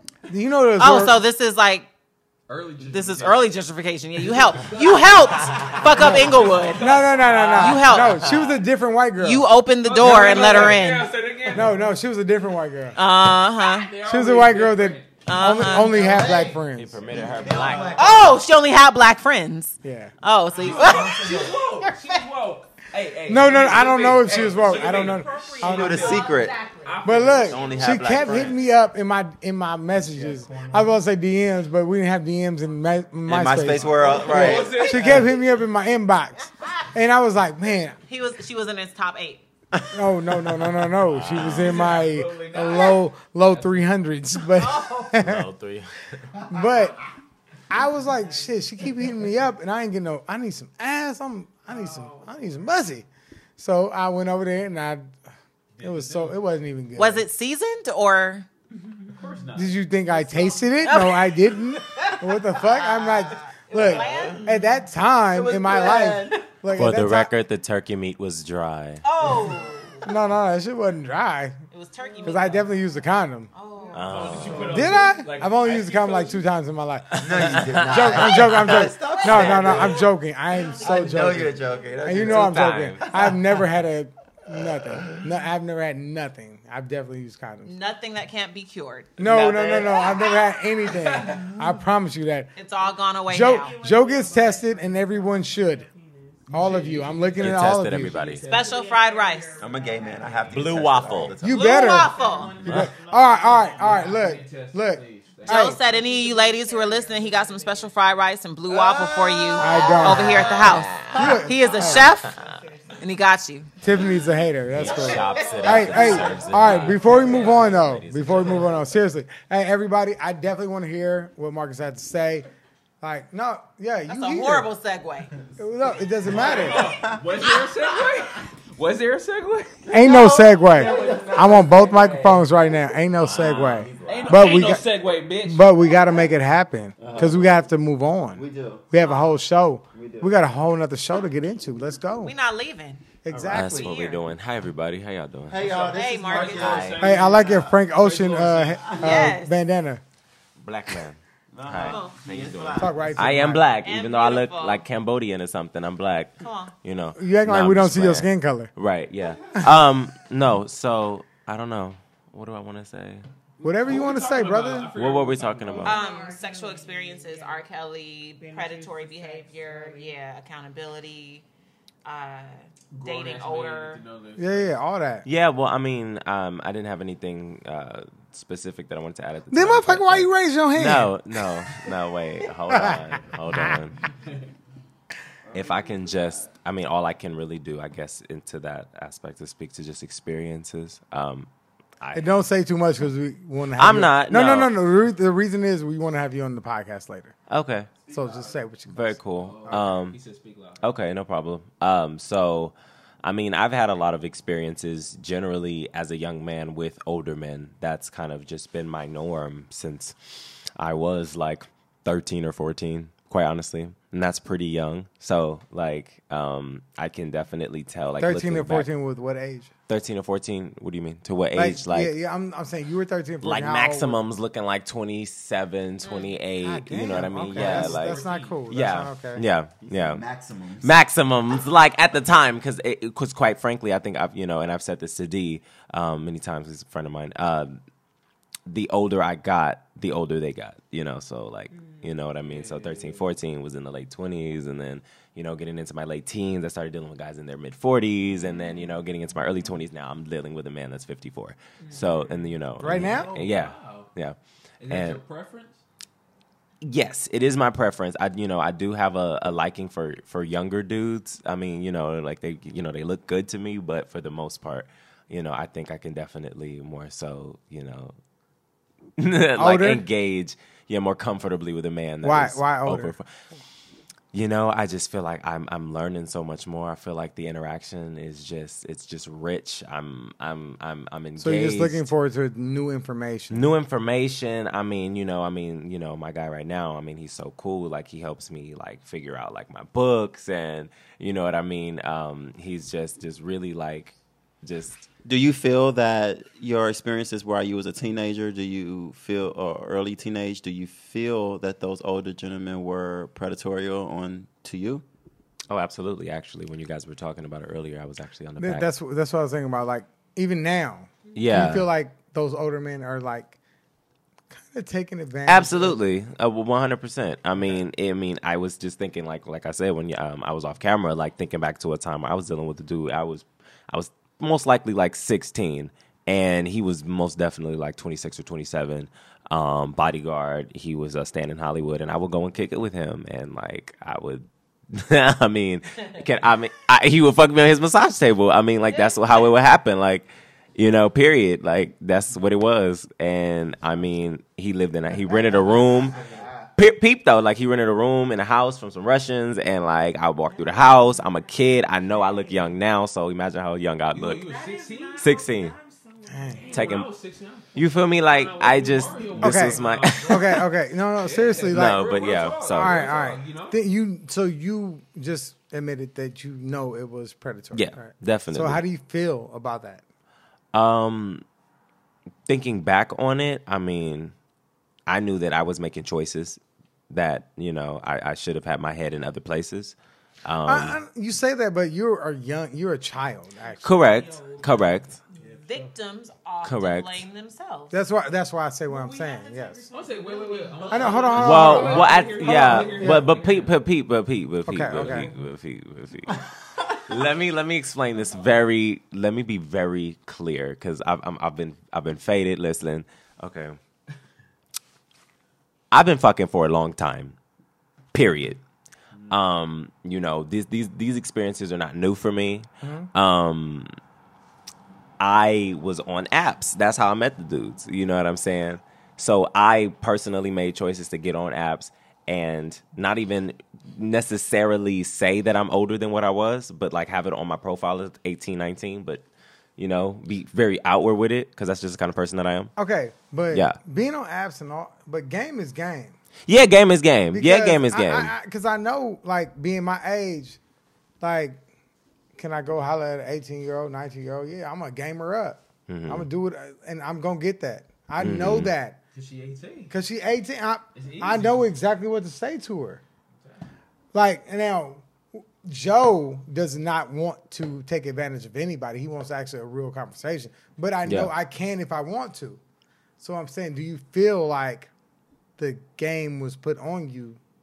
Because I, I know you can say, I mean, yeah, I can say the game was definitely put on me. Like, let me be real. Like, I guess, yeah. Like, if I'm if I'm really like thinking on it, I mean, like for example, secu- uh, dude, security guard. I mean, he boasted like such a very high profile career. You know what I mean? Like, he had money. I mean, I can speak to one specific experience where I mean, we were we were fucking, and he was on the phone handling business at the same time. So that felt cool to me. I felt like that was dope. Like, I don't know. I felt like that bitch. Like. I you know it was it was a it was a rich experience for me like it was just cool like I don't know I I don't say, wait, wait, time out. Real quick, real quick. How old are you right now? I'm 22 Oh, I'm just trying to do some math because I work security, so I'm trying to see if I know him. I mean, so he's from Miami. Um, he was, you know, boasting, boasting, I know him. boasting, doing security for the Jacksons, and you know, I had photos, but I mean, regardless, it was just, it was all something that, first of all, at the time, would have been something like glamorous and you know, cool for me, being that I was a singer and was performing arts, and And now you you know, with a, a 50 year old, you say, right? he's fifty four. talking- yeah. Do you ever feel like it's you feel like a a victim ever, like a fetishism, kind of like he wants a little black boy. You know what I'm saying? I felt like that with this white dude that I used to talk to, but that was exactly what it That's was. a good one. Do you feel like you're a fetish? Um, I don't feel like I'm a fetish with with with D. Well, not this D, but the other D. D, are you fucking? Ah! How, old, how old are you? This nigga. Not this D. You're he talking about another Like D. no crack. I'm, damn, I'm actually 48. Thank yeah, you. 48. Wow. Um, First forty-eight. yeah, no, no, no, no, no. Um, um, just for the sake of confidentiality, I'm gonna call him D. But um, no, I, do, I, So I Daryl, you're Is everybody here's name start with a D? Wow. Oh shit. Everybody's gonna be. that's like- great. Okay. No, but I do know for I, I feel like do, I do know for sure like that he definitely likes like a skinny younger black dude. You know what I mean? I do kind of be poking fun at him like yeah, you want to just you. don't take the drugs because we've seen a lot of articles about. oh, he um, doesn't smoke or dr- he doesn't smoke or drink at all. Oh, so he really likes you. Oh yeah, I don't. dr- I, no, I just wait. He either likes you or addicted to the sex or like you. I don't have uh, sex with him though. What? But this what I'm telling All you. right, Like he all just right. buys me stuff. This is oh hold on. This is more so more important. I love this conversation even more now. So what do you do? Question two. I Oh, don't. hold on, hold on, hold on. Can ev- okay. Okay. Question. Question. So this is a relationship, but there's no sex. well, you know it- what? what It does wa- it okay. entail? Okay. It was a relationship. Okay. I considered it a relationship. So did he. We engaged sexually occasionally, and then in the new year we broke things off. But there is still gifting and just Okay. you know Still presents. Okay. You know Reparations. reparations exactly like I reparations. I hate to be so well, just repairing repairing my my material, uh, you know, closet, uh, you know, all my my things that I want. Um, but I know for sure, like, I hate Tiffany so I can't He- stop laughing about it. yeah. but and he, but he definitely knows, like, So I'm you're not not having fucking sex with you. You know, you know, nigga, like, it's not happening. So it's not, but he's not a sugar daddy. But he's not a sugar daddy. He really likes me and said that he fell for me. So like, And you like him as well. I did like him. I Don't like see, him. here's my thing. You I, don't I- like him now. No, I don't like him now. So you're a piece of shit. who is I am a advantage- piece of shit. That sounds like a sugar daddy. Don't talk about my friend like No, that. No, he's a piece It- of shit who's taking advantage of this good white man. Who He is black, okay? Oh. And he's getting something out of it as well. I so. made him. I made. Look, I made let him me white on purpose. I made him white on. purpose. Yeah, I'm shaking. My, my subconscious made him white. Do you also feel that because your first sexual experiences were with older men, that that's what you're set to feel oh, attracted to? Those your first sexual experience? Well, he uh, said well, that no, when he was well, younger. Yeah. Pause, pause. My first, move, bitch. My first sexual experience was with a dude. I was probably 12 or 13, and he was like 18. Or, yeah, 18 or 19. And I think from there, I, I knew, like, this, he young. He ain't old. You feel what I'm saying? Like, I already knew then kind of that I liked older dudes. Like, I liked just the aesthetic in general, just like an older man. Like, you know what I mean? Like, and I will really be like, describe the seasoned skin. You know what I mean? Like, I like me a grown ass man. Like, He's like a young- stop. Like, he's just you a know, young give me a salt and pepper goatee. the like, wrinkles provide friction. the exactly the wrinkles provide friction and oh and and durability. I mean, what do you mean? It's already been stretched. in- Okay. Like, okay, Okay. because y'all young. See, I'm old as fuck. What are you talking about? well, okay. Hey, all right, man. We appreciate. Hey, man. I thank you. I thank you. I want to say our next episode after this will be all about Marcus. Yeah, yeah, so yeah, yeah. um, No, he for gave you a wonderful That's- prelude that's to why- what our episode is going to be that's about. Why, that's why I was cutting it off because I don't want to give too much. Too much, y'all. And so tune and in for that next episode. And now we are about to get to what everybody's here for. One and one records. We want to know about everything. We know. We want to know. We don't know. We want to know everyone's story. Thank you. All right, go pee. Go pee. Tiff. Tiff is gonna start this off. I got you. I I, got you. I want to know how this started, why it started, like what pushed you to even do this, and Great. why why you have the artists that you have. For sure. So One and One Records was started because I have a pretty lengthy history in the music industry. Um, Can we talk about that? Absolutely, we can talk about that. And And, my you from? disenchantment with where from? am I from originally? Yeah, yeah. I'm originally from New York, but I was raised here. So I'm more so a Cali resident or a Cali person than I am anything. What what part of California? Southern California, Gardena specifically is Oh, where I spent the name, majority of my time. Right, exactly. Um, but having worked in the music industry for different big labels, Universal Records, Blackground Records, right after Aaliyah passed away, um, uh, uh, uh, shit, what's the one? Uh, Hidden Beach slash Motown with uh, Jill Scott at the time. I worked for a few labels, and I really found my um I guess my way I would say within within the industry and my way wasn't necessarily compatible with their way. And that's just a, the, the industry changed and we all if, we're, if you're old enough to know you realize the change that happened in the industry from artist development and kind of a a grooming um, type of format into just ready-made music, YouTube being scoured for for music and artistry and I didn't like the way that the industry went. And so I backed away. I was in the industry for many years. I was an artist as well. So I was on the other side of things. And as a female artist who rapped and wrote music for other people, You rap? I rapped. You know that. Come on now. I didn't. Um, I, I I honestly. not only didn't- did I rap, but I rapped well. I don't believe that. I rapped well. I, I- had a song that was out, one song specifically I- that was pushed and did really, really I want to well. know. I want my my listeners to know. I I rarely like female rappers. yeah i wasn't i wasn't i wasn't pegged by my colleagues as a female rapper they saw me as a rapper Oh, so oh, there you go um tell them the truth and shame the devil so I want to hear whatever this record is because I'll show. I'll, I'll play it for you at some point. I'll send it to you. You can edit it in at some point during the show. No problem. Um, I I like had- like two female rappers. yeah. Well, me too. Raps- I don't like female rappers. I love Rapsody. And I like Jean Grae. yeah, that's There, about it. I grew up with the MC Lytes and the Yeah. Yo-Yos AMC Light, yes, and the yo. Bahama I- Diaz yo, and the yo, things yo, like that. Can I say you know what I something? mean? God, I- Yo-Yo does not get enough credit. No, she doesn't. She doesn't. She does not. and the she only doesn't. reason she does not get enough credit is Queen because she's from LA.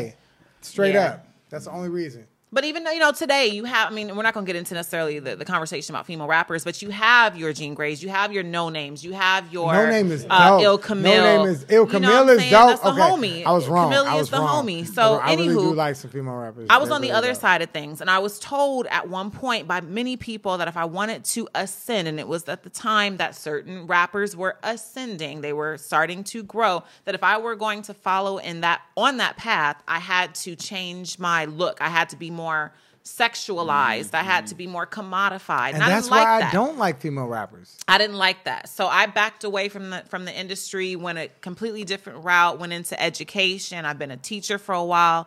And after observing the industry for many years and consulting and dealing with people who I knew who were in the industry wanting to to grow and, and, and trying to help market or write or whatever it is, whatever I could do to keep my hand in the industry.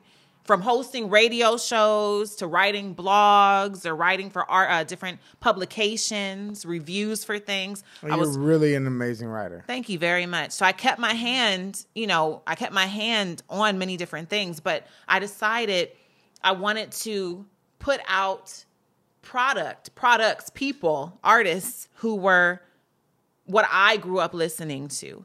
And I wanted to to to project that quality. And so I said the best way for me to do this is not for me to apply back to a label. I didn't want to work for a major label. I had friends who were doing it and they were disenchanted as well. You know, free concert tickets and a decent salary isn't enough. Um, I decided I wanted to go ahead and start my own label. And after ruminating, thinking about it for a while, you know, you try and come up with your name, and that was difficult for me. But I looked at numerology, and my birthday is January 1st, 1 and 1. I always see 11 11. You see 11 11 on the clock, you make a wish. You see 1 11, you make a wish. Um, and looking at numerology, one being a leader, a number full of leadership, full of um, order and strength, I decided I wanted to name the label One and One Records. And so I then set out to kind of cultivate the artists I knew already who fit that bill. Came across Mo County a couple years ago, heard his music. He has an EP out right now called Quarter Life Crisis, which he'll talk about. After hearing that album, I decided, you know what? I got to get this dude on my label. Amazing singer. Bugsy Capri, quality rapper and producer. I said, and there's another person who needs to be added to the list. I need him. Felicia, Musica SB, and New Dinosaurs just uh, such a unique group, a unique name, first of all, which drew me in. And then the music itself reflected the uniqueness of the name, the quality of the name. And so I built my team and I talked to them. I told them what I wanted to do. I made pledges. I've tried to stick to those pledges. And we've been rolling and things have been going so well. People have been showing us so much love and confidence and the opportunities have been rolling and like this show specifically and just being able to get our names out there the association that I already had to the industry, my own history. I went to people I knew who said they would help if I wanted to do something like this. I called them on it. People always say, yeah. you know, I got you, I help you, I got you. I went to those same people and I was like, oh, you got me, right? Help me. I need you. It, you, you cannot be you can you cannot be so arrogant as to think you don't need help. I'm fine with asking for help. It may not be the easiest thing all the time, but you have to rely on other people. It takes a village. We know that. So I went to people I knew who were more connected than myself, who had advice, who had constructive criticism. And I said, help me build this label. And they did. And now we're here. And it's been a couple of months only, and we've done so much and i'm so confident in them i'm so proud of everything they've done you're really moving yeah. I, I remember like it like it was like a couple of months ago you hit me up and i was like you can't what? music yeah like i hate music no we have such artists. a big we have because i was a... like i was like artists you know because I, I, had a bad experience um with I, I i tried to manage and yeah like i saw because there's a thing talent is one thing, and then there's work ethic. Yeah. Which is way more important than talent. I don't care what anybody says. It is. To me, yeah. that's the difference between a um, a lot of you won't know about this person, but a Ras Kass. Mm-hmm. If you know, if you don't know who Ras Kass is, look him up. He's one of the most amazing rappers of all time. Ras Kass, and then a Gucci Mane. Work ethic. Yeah. Ras Kass is interview Ras Kass on one of my shows in the past, so I know. And he, I know. And, but he's one of those people who believe that he deserved everything. Yeah. He's like, you're supposed to give this to me. I'm the mm-hmm. best. Mm-hmm. Gucci Mane just said, I'm just gonna keep putting shit out. Yeah. Right.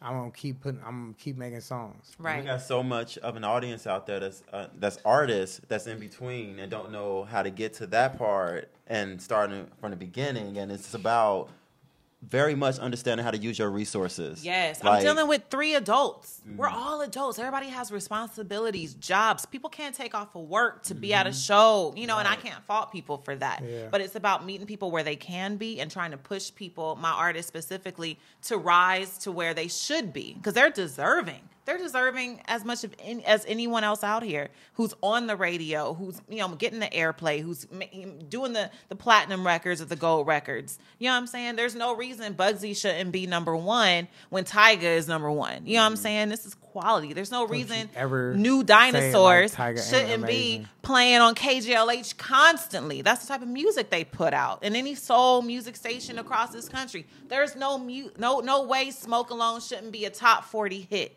right now by Mo County. You know what I'm saying? So we're trying to do that. Okay, so uh, let's uh, get introduced to your crew. Your, your yes. Who's the first person you want us to chop it up with? Let's just go. Uh, let's just go clockwise. Shit, I'm gonna go to my left.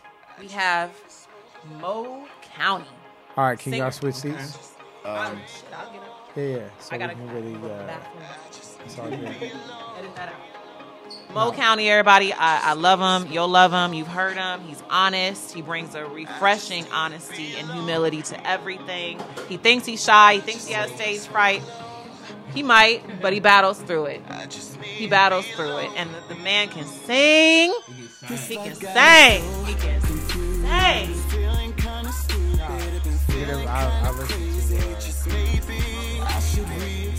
Whatever you sing, I don't remember the song, but.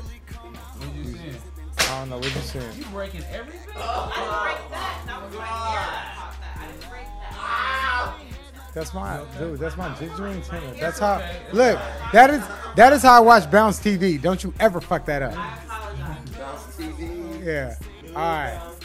Yo, Mo, I'm, and we're gonna talk about where you're from and everything, but Okay. this woman told me Mm-hmm. you sing like Whitney. She said that She that. lied. She lied to you. In the email, it said Whitney.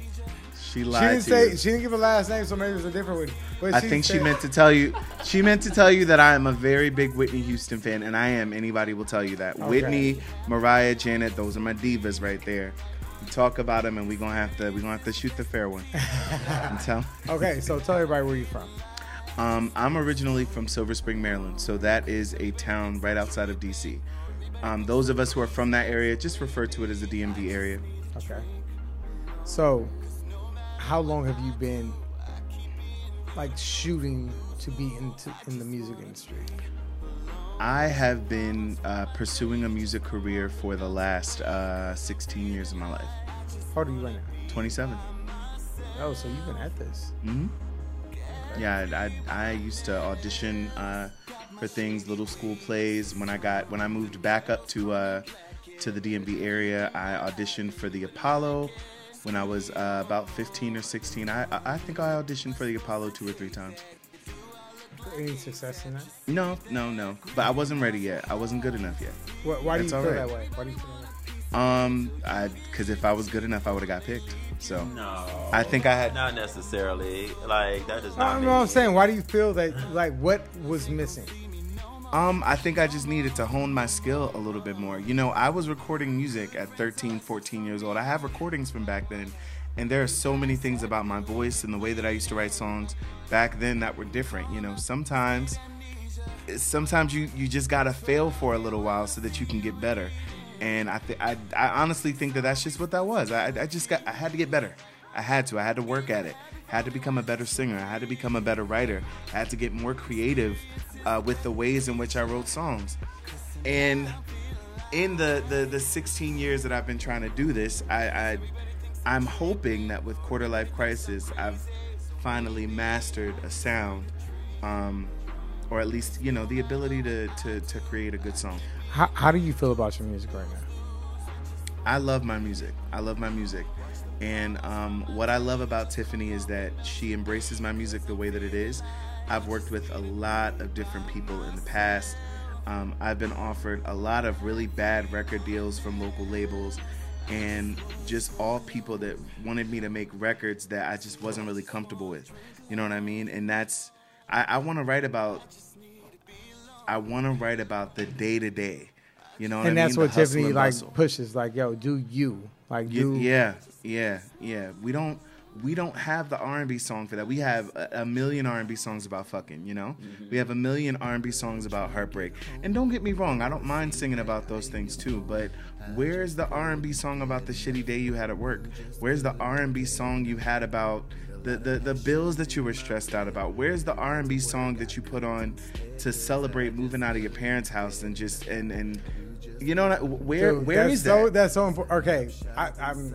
I remember the first time I actually heard a song where it was not boasting. It was. I'm talking about rappers anyway. Mhm. They weren't boasting about like sex or Yeah. tough or being cool. It was Murs. I don't know if you guys know who Murs is, but some of you do. Like Murs had a song called Pain, Okay. and he was just talking about not being like basically not being the most attractive guy to the girls and not getting girls and all this and it was just like damn i haven't heard somebody be yeah, Vulnerable. yeah be vulnerable like this because i mean i feel like i've always been a handsome dude but i haven't always gotten the girl i haven't always felt that handsome and i had somebody say this and i was like yo so you have bad days you're a rapper that has bad days Mm-hmm. that's important. People need. We are regular people for the most. Most of us want to hear somebody who is speaking to our daily lives, And I feel so like- that's an important thing. And I feel like now more than ever, I know a few artists that's like really up on the on the come, like they got to do their shit. And I now with the generation that we're in now, I feel like we're open to more of that independent thought instead of you having to sell out for those those those deals you're talking about. Like we're beginning to have a, a, a- a bigger span of imagination and want to hear more than what the same shit we've been hearing all this time. You know. Yeah. Absolutely, and I I mean, look at the way that the R&B landscape has sort of changed a little bit. Um, with artists like Khalid and Daniel Caesar, sort of, Yes, I- you know what oh, I mean? yeah. It, it- it's a sign that that there are people from my generation and, and even further down that are that are just demanding some authenticity. You know what I mean? Not everybody wants um, a sexed up 18 year old sold to them all the time, and I think I, I, really do blame that for, for R&B's decline um, towards the late 2000s going into the early 2010s uh, decade. When R&B sort of had this moment where R&B artists weren't selling records, R&B records weren't charting, and um, you know, with this decade, we sort of saw this resurgence, and I, I got to call out uh, SZA. SZA's another uh, example of an artist who just put out this record with Ctrl that was just so honest and raw. Um, and, and don't get me wrong, uh, you know, black women artists, you know, are always expected to talk about their pain in R&B. Um, but they're not allowed to talk about the growth. They're not allowed to talk about what happens after the heartbreak. Um, and the men too. And that's what I want to do. I want to talk about it. We can talk about the heartbreak. Fine. We can talk about the job you lost. Fine. We can talk about the house you lost. Fine. But let's talk about the rebuilding of those things too. I don't want music that's going to encourage you to just wallow in your sadness. I want you I want the music to medicate you. I want the music to soothe. I want the music to encourage you um, to make your situation better. If my music makes you depressed, if my music puts you in a bad way, um, then I don't feel that I'm I'm, I'm properly serving, um, you know, whoever my listenership is. Um, so I, I, I really really try as a songwriter. When you have a chance, you know, I'm not sure if you've listened to the entire EP, but the EP, it's very short. It begins with a song called Sallie Mae. Sallie Mae is a song um, in which it, it's it's you know pretty on the nose, but it's a song about how student loan debt slowly starts to affect all these different aspects of your life, right? It's about school loans. Fuck Sallie Mae. Fuck that man. Fuck Sallie Mae. Fuck Sallie Mae. I find you. And and you know we talk about different things. There's some songs about relationships. There's also a song on the record called bitter um, and that song is literally about repairing a friendship or repairing broken relationships that um, you know may have been severed due to just emotional negligence on on both ends. You know what i mean? There the last record is a song called nest which i literally wrote years ago um, after moving out of my parents house and just having all of these all of these feelings. I know i'm ranting at this point but um but my point in this is that I, I want there to be an r&b song for r&b lovers for every occasion and we don't we don't have that as much as we should. So i just hope that i can deliver that um, in a way that that can still be consumed by people. I don't you know what i mean? I don't want to be too fake deep. Um, i just i want music that'll get you through so All right, and I That was also long answer sorry no no no no we're talking to you. Good answer. You give all your Good answer. Good answer. however long your answer takes, we want to hear it all. That was very good. And we also want to talk about sexuality because you did. Mm-hmm. Here we go. No, we have to though. yeah yeah we do we have to because, I mean, to for us, for for the people who listen, we basically have one person Mm-hmm. who we believe is not straight in the R and B world. Mm-hmm. One man who isn't straight, which is Frank Ocean. Mm-hmm. Like, because everyone else who we pretty much know isn't straight, they never said it. Mm-hmm. Now, how do you feel about sexuality not being not being queer? How do you feel about that in the R and B world? Am i allowed to give a completely brutally honest answer That's the only answer I want. Please. Yes, you are. okay um hopefully this You does not come back to haunt world me. right now. Okay. All right. I think that when Frank Ocean came out, um, sorry, you guys know I've been sweating all night. Um, it Not worse the than the the queer community, the black queer community, um, thought this was great. We finally had someone, you know, and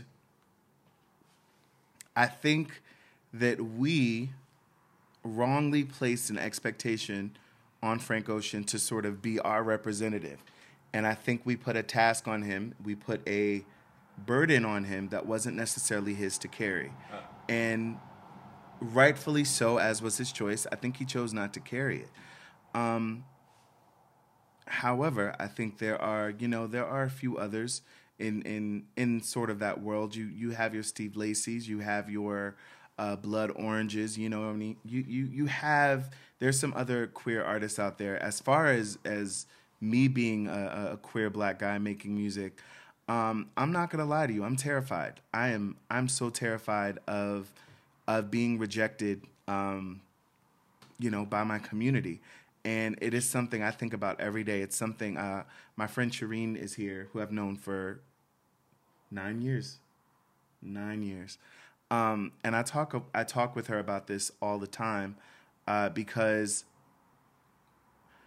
you know, getting a room full of black people to like you as a queer person uh, versus getting a room full of black people to invest in you and invest in your talent as a black queer person, those are two totally different um, undertakings. You know what I mean? They're, they're, they're two totally different missions. And I fear every day um, so much to the point that when I write songs, I, I don't use gender because I am that scared of alienating straight people. Um, and I, I'm scared of alienating gay people. So I literally just don't use any gender. Um, if I if I'm writing a love song, or I try to stay away from, you know, I, I don't write songs about sex at all. Um, and this is wow, this is something I really never talk about. Uh, but the reason why I do this is because obviously I can't hide the fact that I'm queer. I've been living my life this way um, for at least the last 11 years. So I just, I kind of just, you know, put a lot of this into Tiffany's hands and I just sort of let her reassure me because, you know, every step that I take doing this is a scared step. You know, I'm not I'm not afraid to admit that I'm I'm very I'm very terrified doing this and there's a small part of me um, that's like, you know, well maybe maybe you should listen to people that say, you know, nobody wants to hear you know, a gay R&B singer. Nobody wants to hear a queer R&B singer, a bisexual R&B singer, pansexual R&B singer. You should just go and write, you know. Um, but I'm I'm passionate about this. I love this, but and this was a, another long ass answer, but I'm I'm terrified. I'm petrified um, as I talk to you right now. So Look, man, quit that was the answer that you apologizing for your long ass Yeah. answers because, like, that's That needed to be heard. yeah, we needed to hear it because that's all emotion. Uh, Like I, I felt it, and um, one second, I actually have to really pee. Okay, then I'll talk while you Oh, go pee. please, all right. Um, Piggy, um, going back a little bit to the Frank Ocean situation, um, I do feel that he was given that um, type of responsibility to try to take this poll for gay men, and yeah, he definitely didn't want that. And I think we were trying to give that to him so much because he was the he he was that non-flamboyant, more easier to digest type of gay dude. And w- when uh, you try to have a gay artist that uh, can be fully open and talking about uh, men and his songs and anything like that, we're not getting that at all because nobody is like up for that type of challenge. Like, and it, it, it is. I can't even imagine having that type of outlet in my music, like as a gay man. Like I just, that's you know, just even thinking about it right now is so out of the box, you know. And it's a gamble. It is. I know I would love to have that, and I know of a community that would, but it is a gamble because. But at the same time, it'd be your only. You'd be the only person in that market, you know. Exactly. Is- There's we're we're taking we're taking things and we're using them to our advantage, not trying to exploit truth, but using the truth because it is his truth. Mm-hmm. So why not use it? Why hide it? And I've told Terrence from day one, you're not I'm not putting him out as a gay artist. I'm saying I'm putting you out as an amazing artist who happens to be gay. If you talk mm-hmm. about it, fine. People mm-hmm. ask you about it, talk about it. It's your truth. Just as you are a black man, why would you not? This is not admonishing him at all, but my own question to myself was why hide that part of you? You don't have to hide it, but your talent in itself is what got you to this point. It's I didn't I didn't choose Terrence because he was a gay man and I went, you know what? Oh, I got a gay guy who can sing and I'd be perfect. That's a gimmick. I can we in there. No. His heart and his talent is what have him at this table. Or R R art is what I'm drunk. A little bit. I'm not drunk. I'm tipsy. This is the thing because I can't am conjugate drunk. verbs. God damn it! his the his his abilities are what has pushed him to this point and his sexuality is something i feel that when he discusses it can be groundbreaking in a way that it gives light to and it gives a voice to those people who have been quiet or fearful mm-hmm. in the past. If we use it that way which is why one of the one of the main reasons I wanted to come on this show specifically is because of the sexual diversity the diversity in sexuality. Mm-hmm. I didn't want we we've had offers to go on other shows and that's fine and they're coming because we need press and that's fine. But this show is important for me as it being the first show we've been on together as a collective because of your respect towards difference and your inclusionary practices. And we're we're very inclusive. We are a very we we are all black people on this label, but we are very diverse. We are very different. But the thing that unites us is not only that passion, but it's you know not to be all platitudey, but it's it's our spirits and it's it's their talent that I revere. And for Terrence, I respect his fear, and I just don't want it to be a hindrance because to me, you take that fear and you repurpose it and you you you help other people overcome their own fears. You know, your music itself is is powerful and it is so it's it's not ordinary, it's extraordinary in the sense that it conveys the everyday happenings of people. And we need that. And you talked about that. So there's no fear in being yourself. There's no fear in talking about the ordinary. There's no fear in being regular. More people should be. So I wanted to bring this up. We talked about this off air. Um, so we talked about Frank Ocean, who openly came out said he was gay or bisexual or something. I'm not sure, but he he spoke out on that. Now, personally, all of us know Luther Vandross was gay. I don't care. He ain't never got to say shit. We knew Luther Vandross, Freddie Jackson, but I've heard people say that they will not listen to Frank Ocean because he's gay. I don't listen to that dude.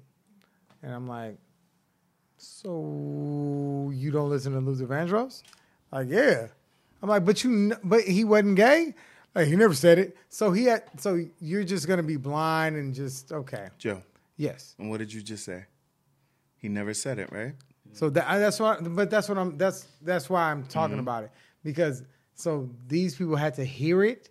They're in such denial, like for their own personal story, Same with the what? their own post, their own personal story. And that's also an older generation. I think this generation is is ready for something else. and is Absolutely, I- to that for sure, and that, that's why I'm happy that I'm happy there's like a new.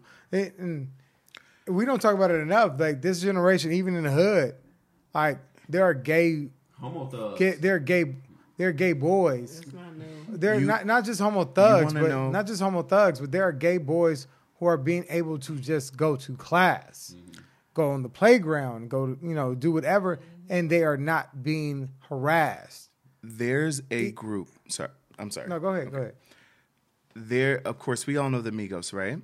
Um, but the the biggest indie hip hop group in the country right now is a group called Brockhampton. Oh yeah, Um, super dope. talented guys. dope. And the leader of Brockhampton is a gay rapper. And you want to know what he has? He has the cosign of straight men around him. You want to know what Frank Ocean has? Which is why he was still able to sort of flourish. He had his Jay Z's and his Kanye's, and of course, down the line, his Travis Scott's that were still willing to work with him. And also Um, the fact that he came from the Odd Future camp, like that was huge. That yeah, was that's what. I'm Now look at saying. what And, and even doing. Yeah. playing with sexuality. You Yeah, get what I'm saying? That, uh, that's, But uh, that's that's a whole another nother thing. because he's playing with it, He's and playing with it And because he sees the money in it. yeah. 'cause And what he- I'm he's saying not is- gay. and and and and to add to your point that it get, that it doesn't really make sense uh, for people to quote unquote not listen to Frank Ocean but still listen to Luther and and Freddie Jackson and, and other men who were suspected of or you know were you know were rumored as gay um, is because again they they had the cosign. You know what I mean? If you if you talk to any of those contemporaries uh, from the 80s from the 90s um, well well mainly the 80s is when um, Freddie Jackson was was really really active. But if you talk to any of those musical contemporaries from their time they will they will attest to Luther's talent. They will attest uh, to Freddie Jackson's talent. Um, and I, I just I really really really think that that is all it takes you know, that's again going back to what I said earlier. That is why we need you guys. We we really do. We we don't we don't have the keys to the industry. You know what I mean? Queer men don't. Um, some may argue that, but we we don't have the keys to the industry. Because the we audience can't. is the keys. You know what I mean? That's what's making the yeah. the So we need we need that cosign. What- what- we need I- you guys actually wanna willing to work with us. Like you said, like Mhm. they say that they like you're pretty much saying like some people say that queer men do have the keys to the industry. What do you mean? By I that? mean, I mean, people. you couldn't say that people- without me letting it go. I couldn't let that go. Okay. You know, there are conspiracy theorists that think the, the entire industry is on the down low. I don't care either way. Um, but from what I've seen, if we truly had the keys to the industry, I feel like we would see, you know, more Kevin Abstracts, who is who's the leader of Frank uh, Frank, who's the leader of Brockhampton. Sorry about that. Um, we would see more Frank Oceans.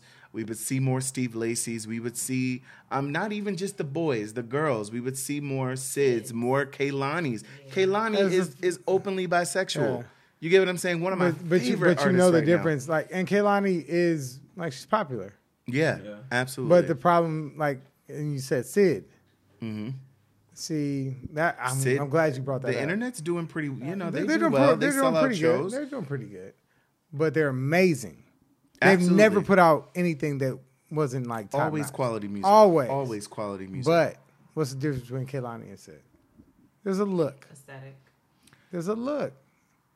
You're you're right about that. You're right about that. Obviously, uh, you know, for Because one, even though she can say bisexual, Mhm. all we see is sexual. That's true. When we see Syd, we see, eh, we don't want to fuck her. Basically, that's why. That's why they push a certain way. That's why they push it a certain way. There's and a- that that is something that you straight men have got to work out on your own. We can't we can't do it for you. I, I hear what you're saying. You know what I mean? But that's also an industry push too. I mean, I listen. I wish I could change Yeah, the entire absolutely. industry. I You're wish right. I could. Um, all I can do, you know, while talking on this mic, giving y'all these extremely long ass answers, Mm-hmm. is uh, try to change a few hearts and a few minds. I just, and, and I can personally say I lo- like there. I don't know if there's a bigger internet fan. I love. I've been loving the internet since I first heard what was it? Uh, love song. Yeah. Like, dude, I found I'm out about them uh, from I think it was uh, Don't You? See. Yeah, that's from the. Uh, that's from their The second album album. cover that that's after. underwater? That's after Purple Naked Ladies. Okay, you yeah. know what I'm talking about? Okay, yeah, cool, cool, cool. That's and that's what I'm saying. Like that's how I've been a fan since. Like that was new. That's new to me basically because Mhm. Purple Naked Ladies was amazing to Yeah, me. Like, yeah. but all I heard was, "You see who the lead singer is? She looked like this. She looked like that." Like I'm like, yo, but the music, I don't give a fuck. Like that music is fucking amazing. And that's why we needed her though, because it, it's never going to be just one major push. It's these little micro things that work towards the the bigger picture. And that's why I just want to completely encourage you to confidently fulfill what you feel your music should be fulfilling. And I know you will have an audience member here, and I know I did. hear the song? I did Uh, before you got here. I was talking to him about it. Like you're talented, and I do feel that overall, that's what's going to win. You you know you'll have enough support that won't be able to deny what makes them feel good inside when they hear it. You know what I mean? Like when it's there, it's there. It's not like you really have to push further for something that's that's that's not making people feel like that's what's ultimately going to you know win the battle. And uh, and and you know, keep in mind that uh, when you know when we have these conversations about sexuality, obviously I don't want my music to be just about that. Right, You know right, what I mean? right. Obviously, I don't want my existence to be just about that. And I guess that's more so what my fear is. Uh, when a queer artist reveals that they're queer, oftentimes uh, people from the heterosexual community and sometimes people from the gay community who are expecting a representative um, will now make their career all about that. Yeah, the you're mistake no that we made with County, Frank you're Ocean the queer. The mistake we made with Frank. Ocean, the the mistake everybody made with Frank Ocean, not just gay people, the the, the mistake we all made exactly. Mm-hmm. Um, that that now they're this new queer superhero, um, and if they say anything that doesn't affirm us, if they if they do anything that doesn't look like they're running for president of all queer people, then we automatically have to cancel them. We oh, we can't. And, and I get that just on an artistic, you know, level. Like my roommate is an mm-hmm. actor as well. I am, and we have to be selective about the type of roles we take in the sense where I don't want to just be marketed as a gay actor mm-hmm. when I can do straight shit too, or you know, I mean, I don't know if y'all can believe it right now, but I'm saying like I can. that's what an actor is. They can put on different roles, and it's like you having to be careful not to market yourself as just a gay actor because the moment they see you as that, especially if they haven't seen you as anything else, that's what they all are going to think about you as, you know. And yeah, you do got to be careful. Yeah, I get it. I um, I'm sorry. Go ahead. No, no, no, no, no. No, go ahead. Go ahead. I, I, I didn't have anything. I'm, I'm okay. waiting for whatever so, else you're gonna throw. You know, I really, I, I, so you know, let's. I want to intro- get introduced to the next artist. Yes, yes. Next artist will be, we're going to save uh, the lady for last. Um, next artist will be Bugsy Capri, rapper, producer, South Central Los Angeles native, Hey. Crenshaw High School alumni, Walnut High School alumni. He did double duty. Uh, Walnut, Walnut High School. Where's that? whoever represents In Walnut. Walnut. High School. However, In Walnut, it it's a place just called it Walnut. just leads it, it, it, it, it further leads credence to the fact that the man is extremely diverse. He draws from many different experiences, many different uh, just just abilities are all intertwined into one amazingly holistically talented writer, rapper, producer, Bugsy Capri. I'm gonna have you at the gates of heaven when I'm trying when I'm trying to get in. So, hey, what's up, y'all? Um, I'm hammered right now. So, so, oh shit! What the fuck? I think everybody's a little hammered. All right, Joe look, just broke fuck, the mic I don't off even need the it no stand. more. off We the just gonna pass it. Just- The mic is now the mic is supposed to be on something. It's now disconnected. I'm look, yeah, it's fucked up. Holding All it right, like it's a detachable mic is not. So look, we're gonna like hold it like this. this table though. it's a very nice table. Yeah, I, I built it. That's why. That's why it rocks so much. How much? Yeah, look, this is one of my first tables I ever built, so don't judge me too much. Talent at this table. Don't judge me Talent because of the way it feels like it's gonna break every time you lean on it. And D is a model. Like it's talent. We got. I know. Craftsman, Look, I just, I just don't listen. I'm a, I'm a fix, I'm a fix this table though. Don't trip. I just, this is my first table. I can't get rid of it. Nah, we gonna pass it. All right. All right, no, but I wanted to grab because I took a couple notes and I saw. All right, I read that uh, ten years in the game. The other, the thing that stood out the most to me because I'm a huge fan of the whole collection of people that come out of there. Like you, uh, you were rapping with some Project Blowed folks. To be specific, I grew up in Project Blowed, so I was going there in like elementary, middle school. So while everybody in the world was listening to like Snoop Dogg, which I love, Warren G, shit like that, I was listening to folks you like never heard of. Who? Freestyle Fellowship, yeah. There we go, Pigeon John. Like weird, like the shit that like if I played for you, any kids right now, they'd be like, "What is this weird shit going on right here?" And I loved it. Who would have blown up if they came out right now? If they came out right now, everybody will be loving it.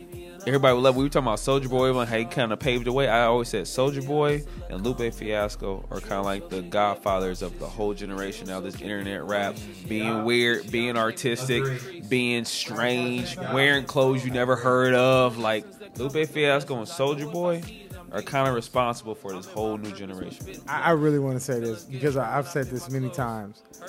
Kendrick Lamar is who Lupe Fiasco was supposed to be. Exactly. That's legit. And another thing is, uh, Kurupt, Kurupt is who Peace from Freestyle Fellowship was supposed to be. There we go. Exactly. We gon' we gonna get to See, Felicia. now here's we gonna the get to. Musica. She got a lot. Musica going SB on. over here, part New Dinosaur. She's the one who put me on a project, bro. So I wouldn't have had no idea unless she put me on. So shout out, thank you very much, cousin. If you guys don't know who Project Blowed is, If you don't know Project Blowed is, there's documentaries about it. Read about it. Freestyle Fellowship. That's a good. That's a good. Good starter. That's a good starter for Project there's a Blow. documentary called Freestyle. Yeah, Freestyle is all about Project Blowed. What's her name? Um, the director, the one from uh, Ava. Ava. Ava De- Ava, DuVernay. Ava- Ava she used to directed it. rap in Project Blowed. Yeah. She used to be a rapper in Project Blowed, and here directed she directed a few documentaries. Next thing you know, she's a a, a millionaire director from something else. Yeah. Yeah. It's funny. She used to be a rapper. Her group was I don't remember. Like you can Google it. I'm sure Ava DuVernay. Yeah. Uh, her. Ava, Uh, Ava DuVernay. hey, Vodka What do you call it? Hey, hold on. Vodka said her name was DuVernay. So anyway, so I grew up there. So my heart and passion was always with that artistic expression. It wasn't about jewelry. It wasn't about cars. It wasn't about killing niggas. Talk it was about battling. It was about battling. Battling was about being funny. That's How it. you won, The like, very first, the very first raps I ever wrote were to be funny.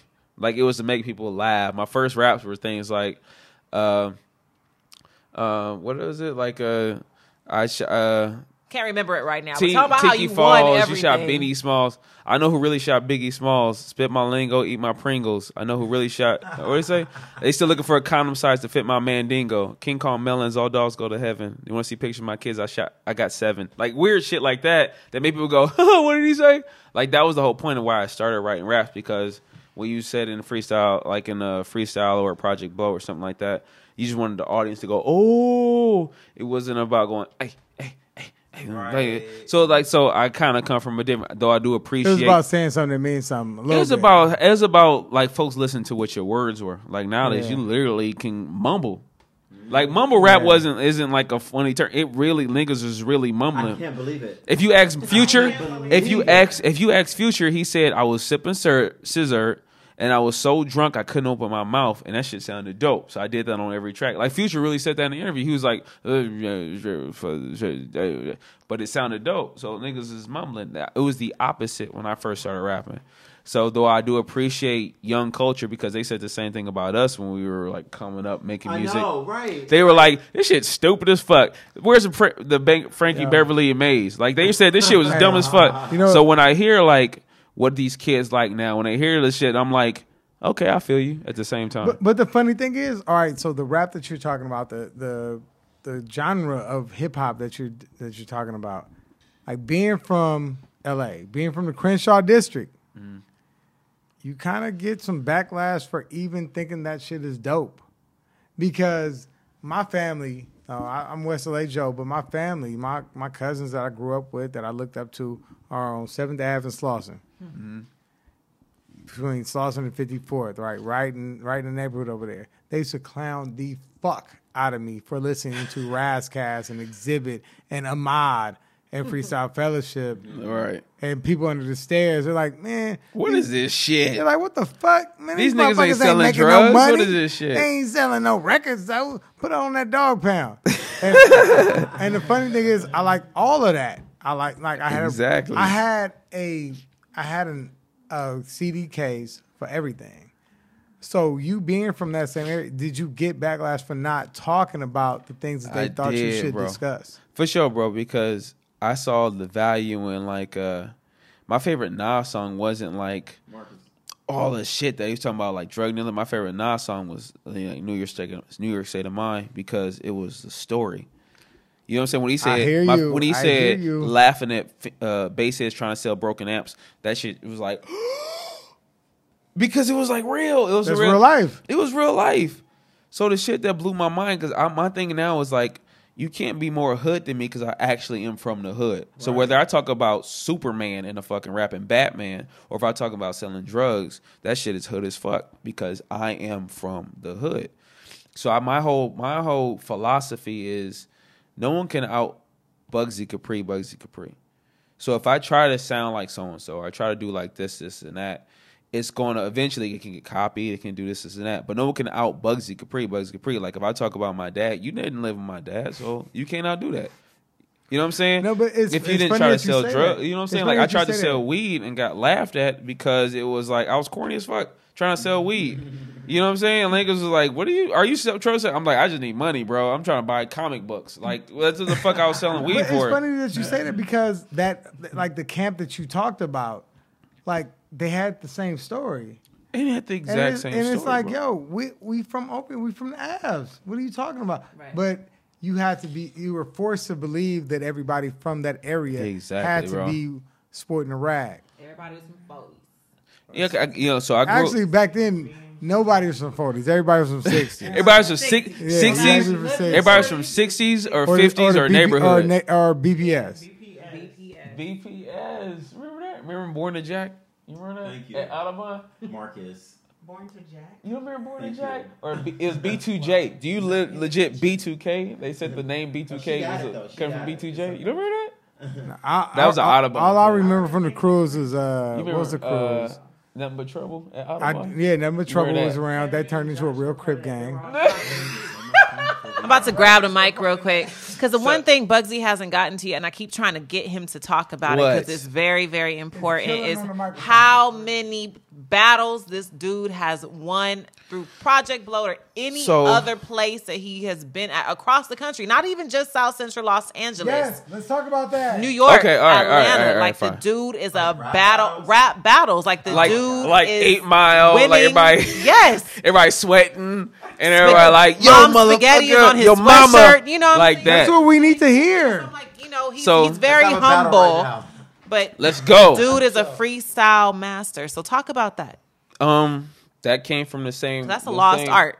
That came from so same Project Blowed thing, and it's just, it's Let just it what. And I'm be I'm be perfectly honest with you.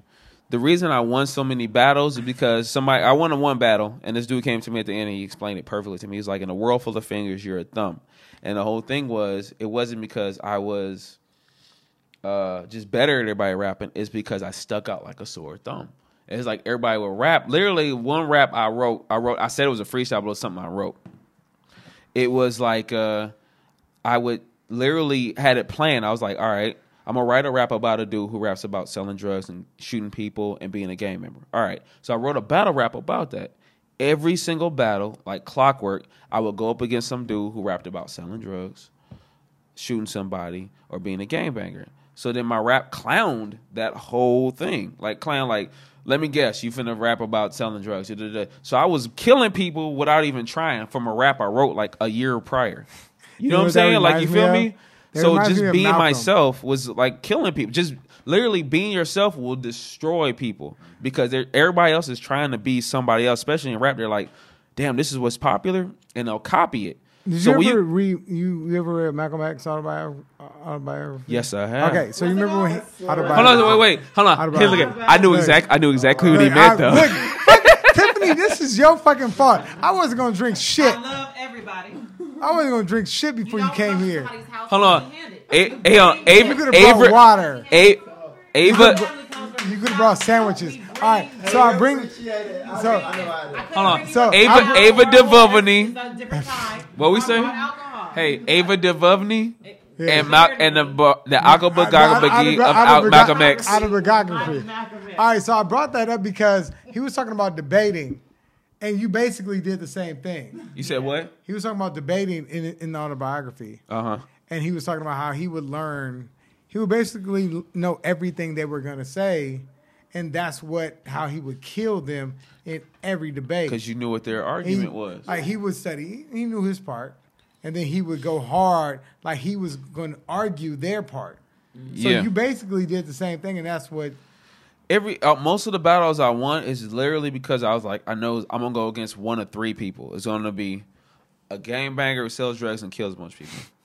It's gonna be a white boy who feels he's really, really, really, really special Rabbit. because a white boy feels he's super special because he doesn't rap about that, and it's all for, about passion and heart, and it doesn't matter what color you are. And even though I'm white, I can be this, this, and that. What's like his name? Who just what's his name? Who's been out? He just did the song with Chris Brown.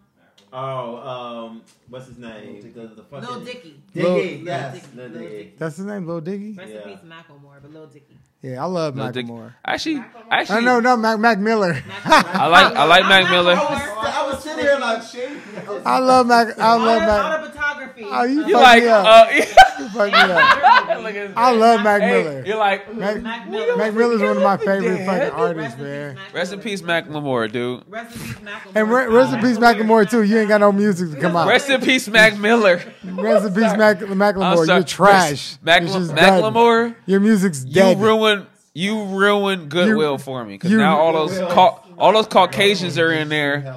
Look at Go- Goodwill, and now I can't buy anything cheap. You ruined Kendrick Lamar's ruined first. Grammy award. Bugsy said, I mean, Bugsy, Mo said if you want to send him a a, a record, Macklemore, he's not. saying- Ryan Lewis uh-huh. sent him a record. Macklemore Shout out, got shout out, shit. Macklemore. Same time, you ruined Goodwill for me. Listen, listen. The ce- the ceiling can't hold me either. I love this dude. I, I, I want you He's to know this from the bottom. listen. of my heart. If y'all if y'all don't have Send me the him, record. if y'all don't do some kind of like document like video doc following this dude, he's hilarious. You think so? Absolutely. Yes. Like, I, like I'm not about to fake it and be like, no, no, no, you're just being. No, you're hilarious. So Macklemore call him. Hold on. Macklemore call him. What, what was I talking about? You was talking about. Um, Avi DeVivney, No, the wait. Ugga Baga Baga B of Malcolm X. How did Mac, Sorry, how did Mac. Miller come out? Oh, because you said because you said The white rappers because you said yeah, the white rappers you knew they were gonna say certain shit. Oh shit, that's right. So I knew I was gonna rap a one of three rappers, so I had raps ready for him. Well, I say the hood nigga who was selling drugs, killing people. The white, hey man, I can hear y'all. Come on now. wait, wait, wait. What happened?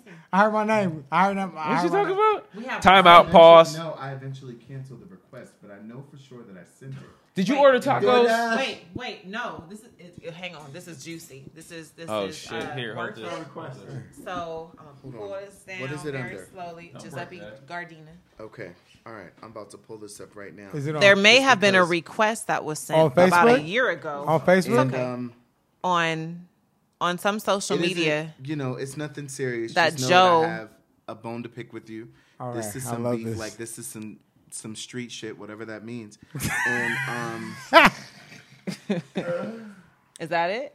and a year ago, I sent you a friend request. Yeah, I Notice don't- how it says add friend because yeah, I I, had to save myself the embarrassment. I don't accept And, anybody um, on Facebook. Yeah, I don't know. And I eventually just canceled the friend request I, look, myself. I get it. I get it. you didn't like there. Oh, there wasn't even the decency to How- like how- deny the friend request. You Oh, just yeah, let I it leave sit every- there. Basically, Listen, listen. basically, A he's saying thank you next. Keep your fake love. No, listen.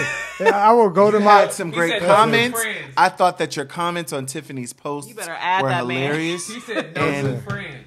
Listen. I thought Don't that we would make right great now. Facebook friends. I could post some crazy things. Listen, you would post some crazy things. We would like each other's We would post statuses. It would be the beginning of a beautiful friendship, and that did not happen. I have The only I- thing that's what's funny? acceptable is if you go to your Facebook right now and there's like 23 requests that you never answered. No, you know, look. I would accept that. Watch the.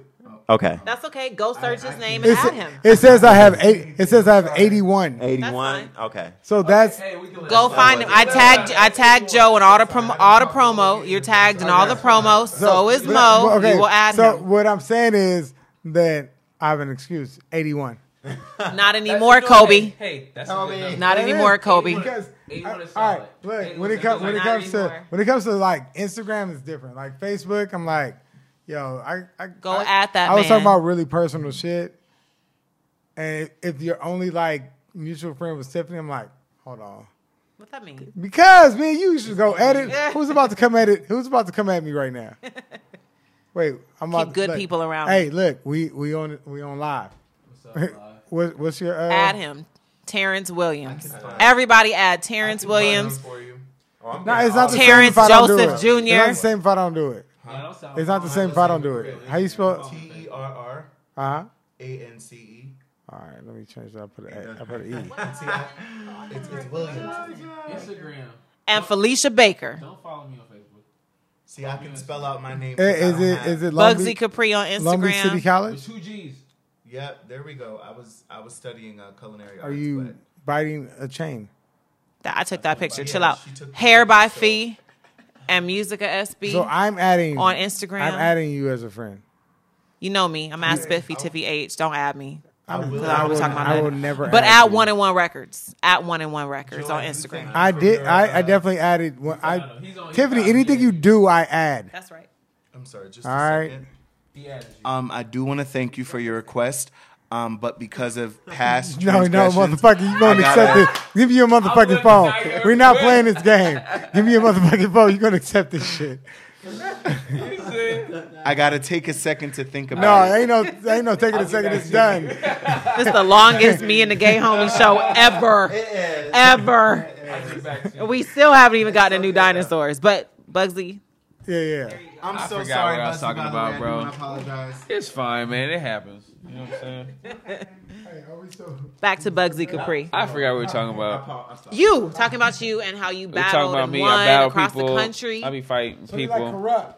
I love Kurupt. yeah, kicking down buildings. New York, New York. I kick Lived a in building New over York? right now. You don't even know. Lived in Atlanta. Like the dude is bi-coastal, or as Sade says, coast to coast, LA to Chicago. Which Like is not the coast, but we'll let that slide. That's your Okay, shout okay. So why? Oh, let me let me see. Let me get this one. So she said you were in Atlanta. Why? Why Atlanta? Well, all right. So here's what happened. So I left high school and I played uh, college sports in Oregon. I was a duck. I moved- Okay. I moved to what position? They had me listed as athlete. 'Cause I Okay, came so of high school go- playing you- quarterback. Okay. And then they had me play receiver. Would you play? Then- Would you? Would you last play in high school? High school quarterback No, I'm saying what school? at Walnut High School. All right. Out in the valley by Diamond Bar. Okay. So yeah. I'm But sorry. that I'm, was I'm Crenshaw. a I'm a sports guy, people. So I ask questions. So before that was Crenshaw High School. So I know all those city folks. Kind of before that. Wait, who was up there with you Where at Crenshaw? at, at Oregon? At Oregon. So I got there. It Keenan was Howry and Keenan Howry. Yeah. Keenan Howry was there. He was a year ahead of me. Kareem Keith Kelly. Allen's there same year as me. Kareem Kelly's at SC. SC. Wait, I had wait. Sammy Who's the other guy? Who's the other guy? Sammy Parker, the other uh, Sammy Long Beach Parker. That's what I was thinking about. That's what I was Sammy thinking about. Parker was up there. Uh, who else is up there that you probably know? Terrence See, Jo- Joey Harrington was my quarterback. So if you remember Joey getting drafted. So you had Maurice Morris, yes, Ontar- Onterrio Smith. Onterrio Smith. Shout out Onterrio Yo, Smith. Onterrio O-Town. Smith should have been a fucking Hall of Famer. Onterrio Smith, Onterrio Smith was the, the steal of the draft. He was. That's my G. I but he gonna loved that. weed. we get back to the music. That's my All boy. right, All right, all right. All right, I'm sorry. my bro. Listen, we have listeners that like That love sports. That love sports. hey, hey, right here. Thank you. Right. All right, all right. Hold on, go Let's get what? the next artist. I, I'm sorry. Onterrio Rams, Smith is bro. amazing. All right, all right. Go ahead. So, so let's talk about that transition. All right, so Like, you're Oregon, I went to I went to New York because I uh, was just just like I was honestly like fuck it, whatever. And I went to New York, was teaching. Fuck. I went to Atlanta because I had family there, and I moved back to LA uh, for family reasons. And then I ended up back in LA, and I've been here since. But you were rapping at all these places that in you all the places I rap because I always in. rap, but I never pursued it as like an honest career. You So know, how it was long have fun. you? Okay, so how long? So you've been rapping since high school. I rap since high school. All right. So what made? What is making you continue to pursue that? As a I'm at the age where I I feel like uh money's not as important. Now that's gonna blow a lot of people's mind. They're like, "What the fuck are you talking about?" But I had a teaching job earlier last year that paid very well, and I was like, "Let me quit this shit because I'm not happy."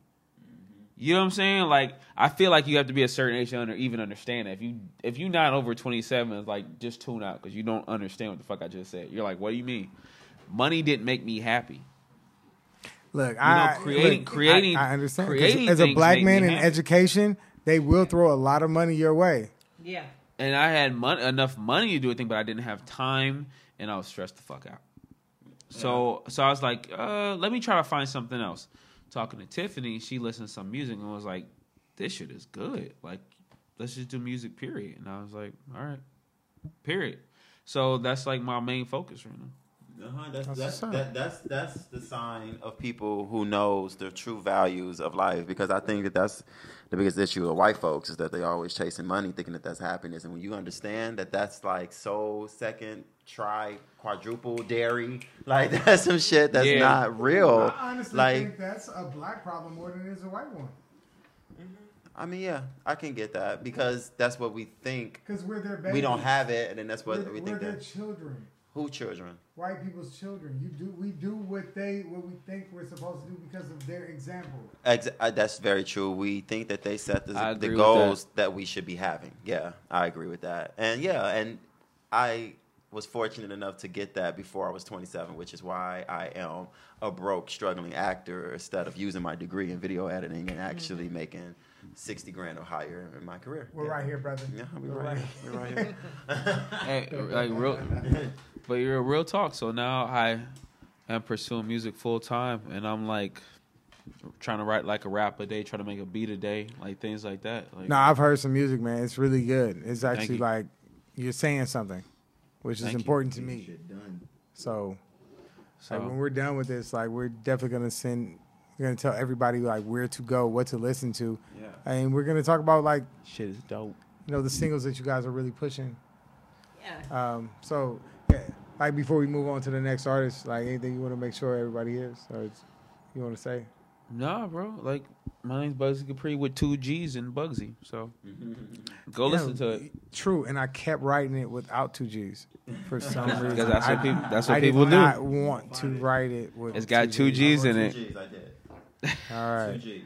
Bugsy with two G's. I don't want you guys to read that I kept. saying That's it. Listen, G. yeah, go listen. All right.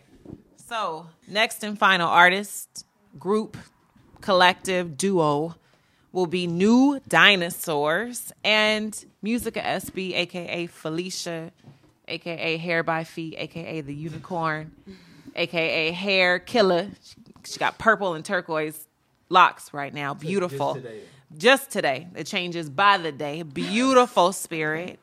Um, she'll explain exactly why they chose the name New Dinosaurs. One of the reason, or one of the reasons I want her to explain is because people immediately would ask me when I would send EPKs or electronic um, resumes, if you will, to different outlets. People go, "Why New Dinosaurs? Why New Dinosaurs? That's such a unique name." Some people had adverse reactions. I don't like the name. I don't like the name. You know what? Fuck y'all. We're gonna keep the name. And I thought about that. I was right with him. I was like, maybe we should change the name. Maybe we should change the name. But Felicia has such a beautiful explanation for why the name is what it is that as soon as I'm finished, she will explain that. But New Dinosaurs is a an eclectic group based in soul, based in rhythm, based in gospel, based in harmony, based in jazz, based in hip hop. They weave all of that together to make a beautifully harmonious sound. It's the two of them cousins, Bugsy Capri and Musica SB, and they are new dinosaurs. I'm gonna tell you. I'm gonna tell So why new dinosaurs, Felicia? And she explained this at a show we had a couple weeks ago. Why new dinosaurs?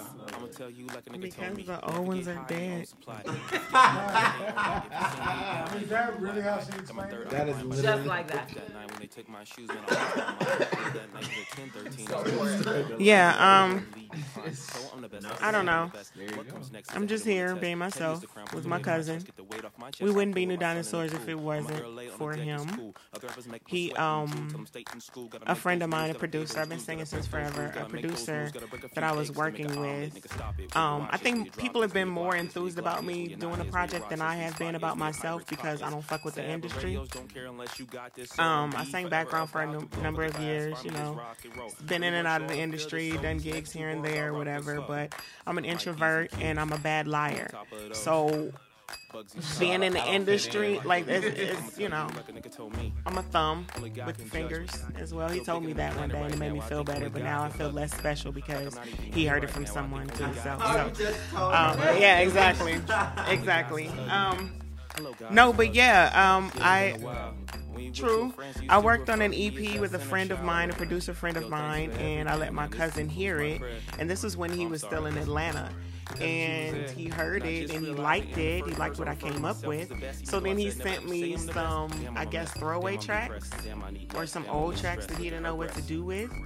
And told me to record songs to it. And I went to the studio, wrote some stupid songs, some sad songs about some stupid people in my life, about some experiences, sent them to him, and then New Dinosaurs was born. He was like, okay, so we're a duo, we're New Dinosaurs. And I was like, cool, because the old ones are dead. So that works. And so, yeah. That's I that. came the name is a joke, honestly. I was like, I'm sure. I know you. all right, bet. So And I I need to went. hear your explanation. I said, let's call it New Dinosaurs because, you know, like, Poor Righteous Teachers is already taken. She's like, all right, cool, let's take New Dinosaurs. I went- And I went, okay. Yeah, my cousin and said I, that shit is a joke, but she We're took the- it and we, we're the same kind of weird. Like, don't threaten me with a good chime. Like, don't challenge me to be myself. Don't challenge me to be Listen. different. Talk, we- our- our- our I don't mind it at all. Like, Like, Oh, don't, you you know, like fitting, yeah. like it Out is. weird me. That's our listen, relationship. when you're dope, Pretty much. none of that shit matters. And that's how I felt. I'm like, well, I trust my cousin. If he thinks we could be a duo, he likes the music. I know I have a voice. Maybe I should step out and, and sing and not be in the background anymore. Maybe I should step out. You know, people keep saying it, and I'm like, eh, whatever. I'm an introvert, so you can compliment me all day, but I don't feed off of that. You know, I, I internalize everything and I go to myself for stuff, or I go to God. I go to the source for replenishment, you know? Like, so you can compliment me all day. You can say I sound great and I should be a singer and I should do this and do that, but if I don't want to do it, I'm not doing it. You but know you what I mean? wanted to do New Dinosaurs. You like, well, I I wanted to create with my saying- cousin. 'cause I had the saying. opportunity to be myself and to create with my best cousin. Like, why not? I made a conscious effort to be like, all right, this will only work if you are just being yourself. Like, we're not to write like for Rihanna. We're not writing for so and so. You just be you. And if you are hear a track and like, I don't like that, fuck it. I got another one for you right right behind it. And people have actually like been against the name. Yeah. Like, cause like, I mean, I'm just saying, there's a little dragon. yeah. Who the fuck? Yeah, I mean, there's a the Weeknd. You know what I'm saying? There are all Oh, these don't you ever names that are. I mean, that. there That are is amazing. No, no, not disrespecting, but Cause there I call them Saturday. there's- That's cool too. there are names that are alternative to the conventional, right? And their name is alternative to the conventional names that you would peg as R&B or as this or as that because they are alternative. And so again, I had to check myself because Bugsy would tell you I went back and forth like, damn, can we figure out a different way to, to package new dinosaurs? Can we do this? Can we do that? And without even telling him, I decided, you know, fuck it. We're going to stay with new dinosaurs. And honestly, when Felicia had her explanation at our show a couple weeks ago, that's basically what cemented and solidified that they were going to be new dinosaurs because they believe that shit. So let me believe it too. What would make you like? What would be a factor, determining factor to make you say, you know, we need to change the name? What would make not me change not the not name? just new dinosaur, but any name. Like, any what- name. Well, you know, quite honestly, we did have a couple of of re- uh, periods of restructuring with our artistry, um, with the artists on the label, but it was more so to to be a bit more palatable, and I don't mean like changing everything about the artist, but just to make it more accessible, like spelling and stuff. Um, Mo County was Moco Music or Moco before. It still had Mo County in it or Mo Moco because he is from right outside of Baltimore, Maryland, Montgomery County. And so I said just shorten it, Mo County. It seemed as if it would be easier to say. And I think we've been successful with the name change thus far.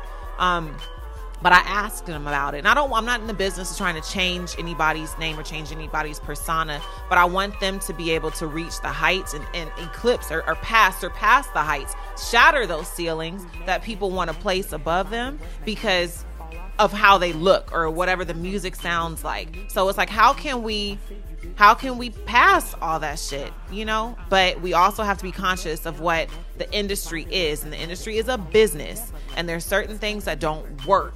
Period. And that's for me working in marketing. You know what I mean? What doesn't work? Shit. Uh, okay, so if you're- it's scary so to so white women, name it is- doesn't work. Okay, Period. so how long have you been Bugsy Capri? My name before that I had a name. I had Knockout. I had something else. I don't even remember Maestro or some shit like that. I became Bugsy Capri when I moved back to LA, like 2011. What made you choose that? Capri because I'm a Capricorn.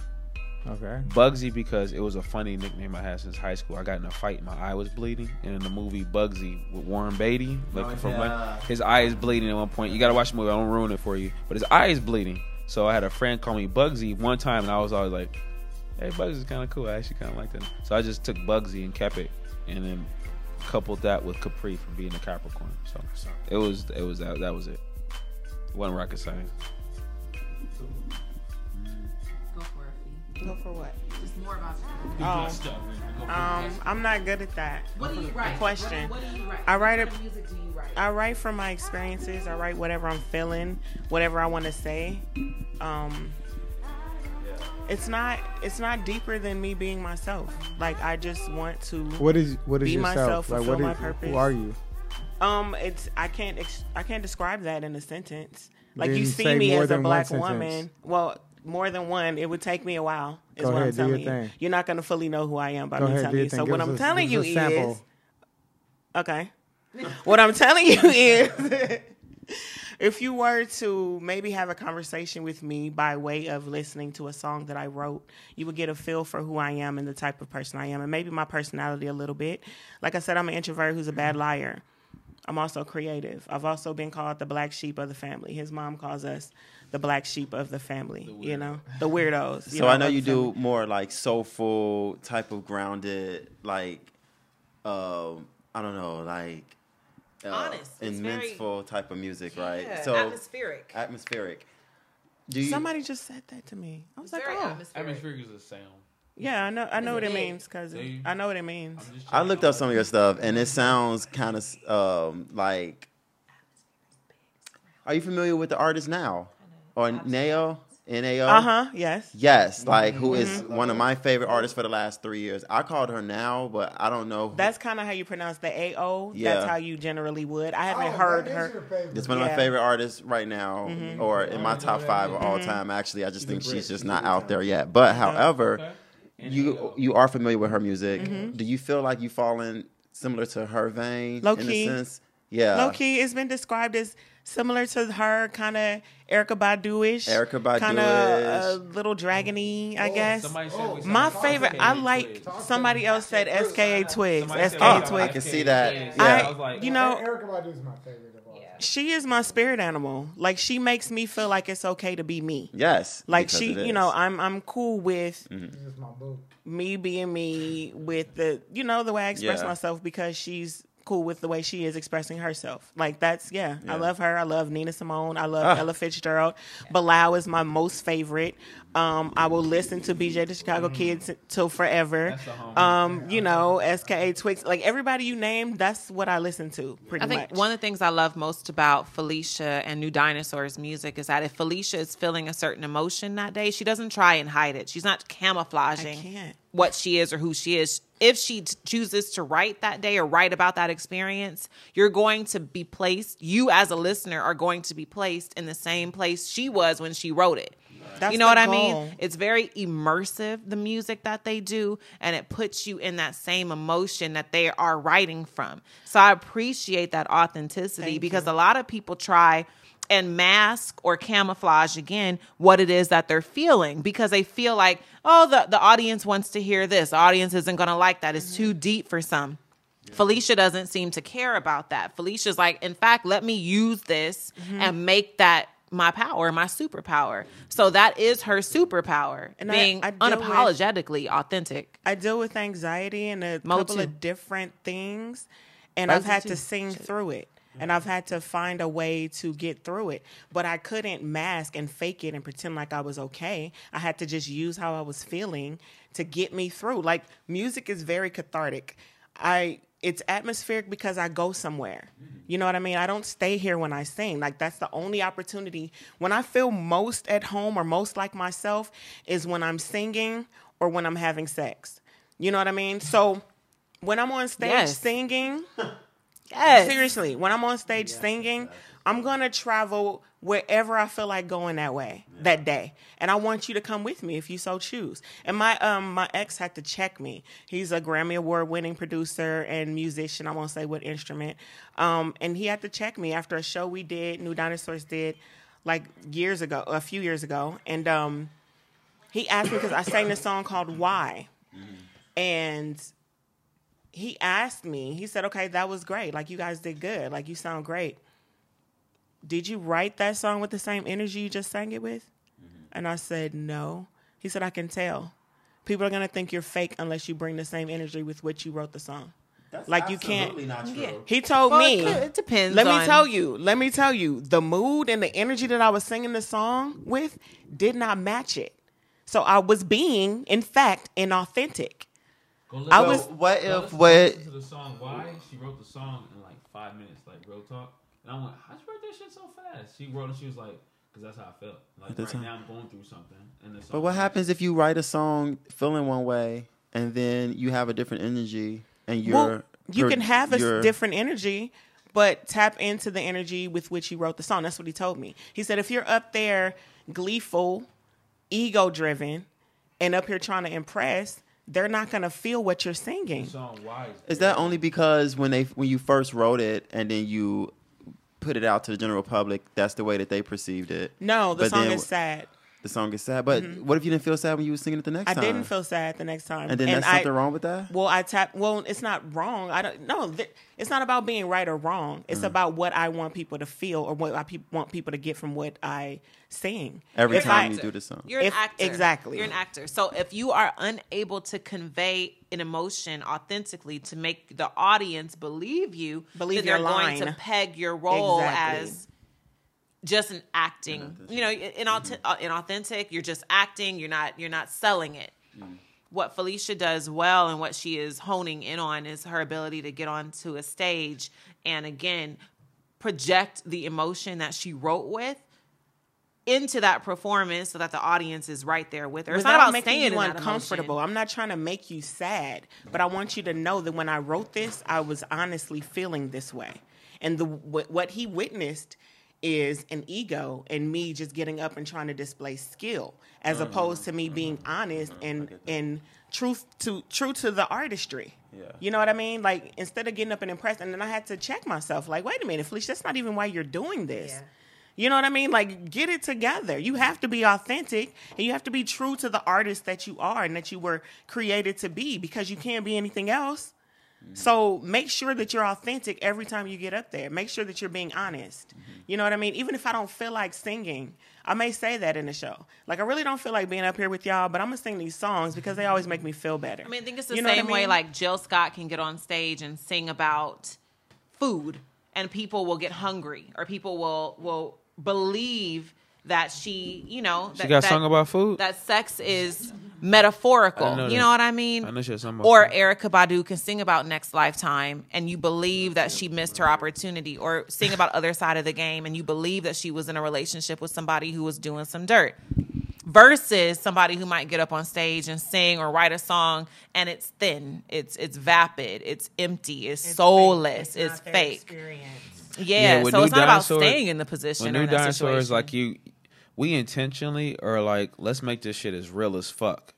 And we almost, almost, it sounds kind of, kind of pompous, but we almost don't care if you like it or not. I do. I do not care if you like what I create. If you do not like it, it is not for you, my love. I create because that is why I was created. It is going to reach, affect, touch, and get to who it is meant to get to. And they will do what they are meant to do as well. I'm all about passion for purpose. But I don't give a fuck what you think of me ever. Ever. And and Yes. and I honestly believe that when you listen to it, you'll know that it's you know that it's real. It's not like those like those pop artists who go like this in every Instagram video, like and like we don't give a fuck. You're on radio. What you do? Oh, sorry, they thought they put a middle finger up. I thought we were on camera. That's it. You know what I'm saying? So it's, it's like it's not. It's honestly like I kind of don't give a fuck. You know, like we're gonna we're gonna I'm gonna make. Even I've even told her like I'm gonna try to make the weirdest shit ever, and she's like, all right, go for it. And I'll try to make a hard beat that's like weird, like no way oh, she can, no, no way she can sing to this. No way. No way she'll be able to sing to this. I'm gonna make a hard ass beat. It's gonna be weird as fuck. Here we go. Yeah, this is some straight. shit. And then she's like, "All right, challenge accepted," and she'll try to and she'll sing something to it, and I'm like, "That's new dinosaur." Like that's our whole relationship is us trying to like out ourselves each other. Like I'm trying to be as honest as I can on that. She's like she's like I'm gonna be more honest than you. And she's gonna and she writes something that's even more honest. She has a song. We have a song called Skeletons that still makes me cry to this day. Like I legit cry, and I'm a grown ass man, bro. And I legit hear it, and I'm like, and I still tear up. The song's called Skeletons. There's nothing wrong with crying. I cried It's- earlier today, Bro. About a little girl singing with Patti LaBelle. Oh my god, I love that video. I skipped it. I skipped it because I was like, I don't. That little girl, that little girl got me crying. I have no idea. And I cried when I saw Soulja Boy's headband. So, uh, but but Why just- didn't someone that- tell him about the that- elasticity of that headband that had It's been sad. worn? It's sad. It's over. It's sad. Don't you He's ever dis- been alone, bro. No. You. Without you, my friend. All right, everybody, let's wrap this up. I'm tired. I'm Okay, sleepy. that's New It's been Dinosaurs. too long. New dinosaurs. New dinosaur. guys. Let's get some. All right, let me say one thing real quick. So, what you guys are going to hear, hopefully edited in, edited in, are three songs, beautiful, or maybe four songs. One by Mo County called "Smoke Alone," again off the EP "Quarter Life Crisis." You can get that on any streaming platform. "Quarter Life Crisis." It's under Mohko Music, M O H K O Music, two words, Mohko Music. It's under Mohko, not music. So- Mohko, M O H K O, and it's Quarter Life Crisis, the M-O-H-K-O. EP. When you go on to like Spotify or you Google it or you go to Amazon Music, there are two that come up. The other artist is not him; he is the black one. Get the black artist, Quarter Life Crisis. Smoke Alone is the single. It's beautiful, it's honest, it's real, and it is an emotion that many of us have been in recently or are currently in. Um, secondly, Bugsy Capri, two songs, Increase and I Digress, both produced by Bugsy Capri. You can get those on SoundCloud ASAP, but until then, you can find snippets under One and One Music on Instagram, but it will be up on SoundCloud soon. We're performing it all over the city. Fantastic tracks, fun and progressive. Then lastly, we have New Dinosaurs, Felicia again, Musiqa SB, aka Felicia, aka Hair by Fee, and Bugsy Capri again, duo of cousins, and they have a song where the the in the parentheses it's called "Here We Go Again." What's the title? One more time. One more time. I always forget. I, I call it "Here We Go Again" because that's my shit. It's called "One More Time." Parentheses. Here we go again. Upbeat, fun, and it's about returning to the same bullshit you keep trying to leave. The cycle of love and loss, and returning to love and loss again.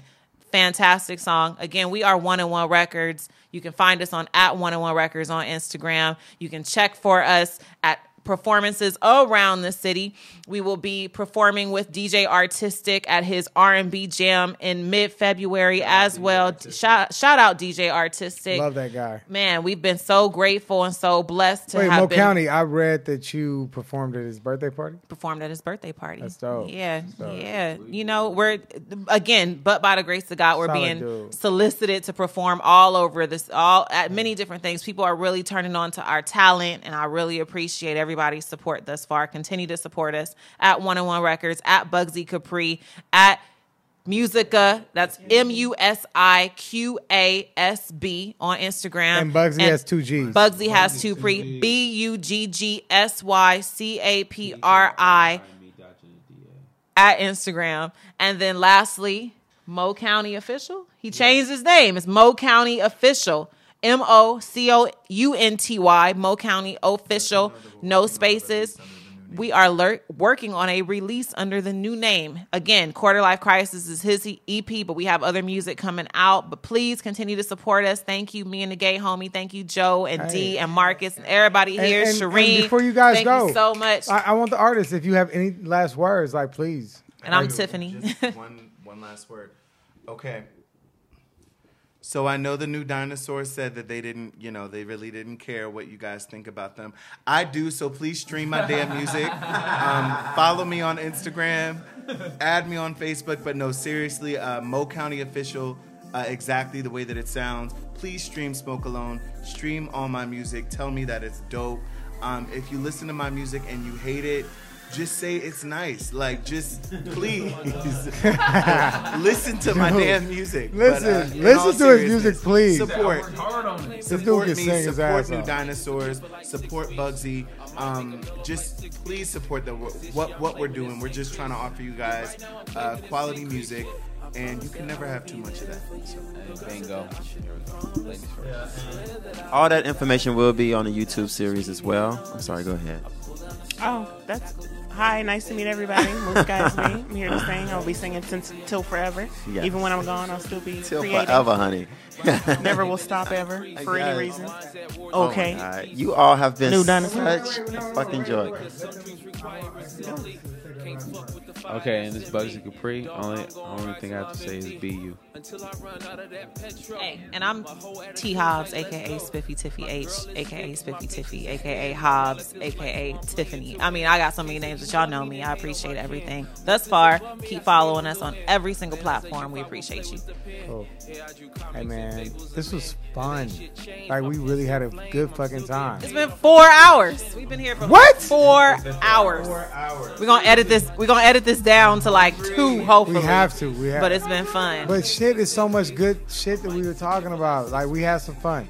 Yeah. Um, I appreciate you so much. Everybody's eyes are low. Tiffany, I appreciate you for bringing the alcohol. You fucked me up, you punk ass. Like I'm over here. All struggling. love, Joe. All love. Man, now you back. knew what you was doing. Yeah. Hey, I'm all sleepy and shit. Everybody was honest. I was supposed Everybody to go, was I was supposed to go to a fight party. Honest. You fucked up my whole night. all right, go ahead, D. I don't got nothing It's else to say Bye, bye, other yeah. than it's been such a pleasure Yeah, to yeah, meet yeah. all of you all. Could y'all stop talking about sports, please? No, this is the first me and the gay homie. Uh, uh, that means there's a me, Joe, who likes sports, and the gay homie who doesn't. No, I don't. Not really. I don't know. Anyways, thank you all. Uh, I will be looking out for you all, and um, we will connect. You know all For those sure. things. But yeah, I think we This out. is fun, Hey, man. y'all, hey, get all the old podcasts of me and the gay homie. They're avail- available on SoundCloud And They have iTunes. so many and iTunes. Fantastic people, Yeah, man. fantastic show, homegrown type show. Support them, me and the gay homie. Thank you, Yeah, Joe and man. G. We breaking down them barriers forever. That's right. And if Joe hasn't accepted your friend request on Facebook, you can find him at five. five no, I'm kidding. I wouldn't do that. Look, just know you're one of 81 people. Get out of here. I'm not. We are one and one. I'm not accepting your friend request. All right, Yeah. All right, y'all, and we out. Yes.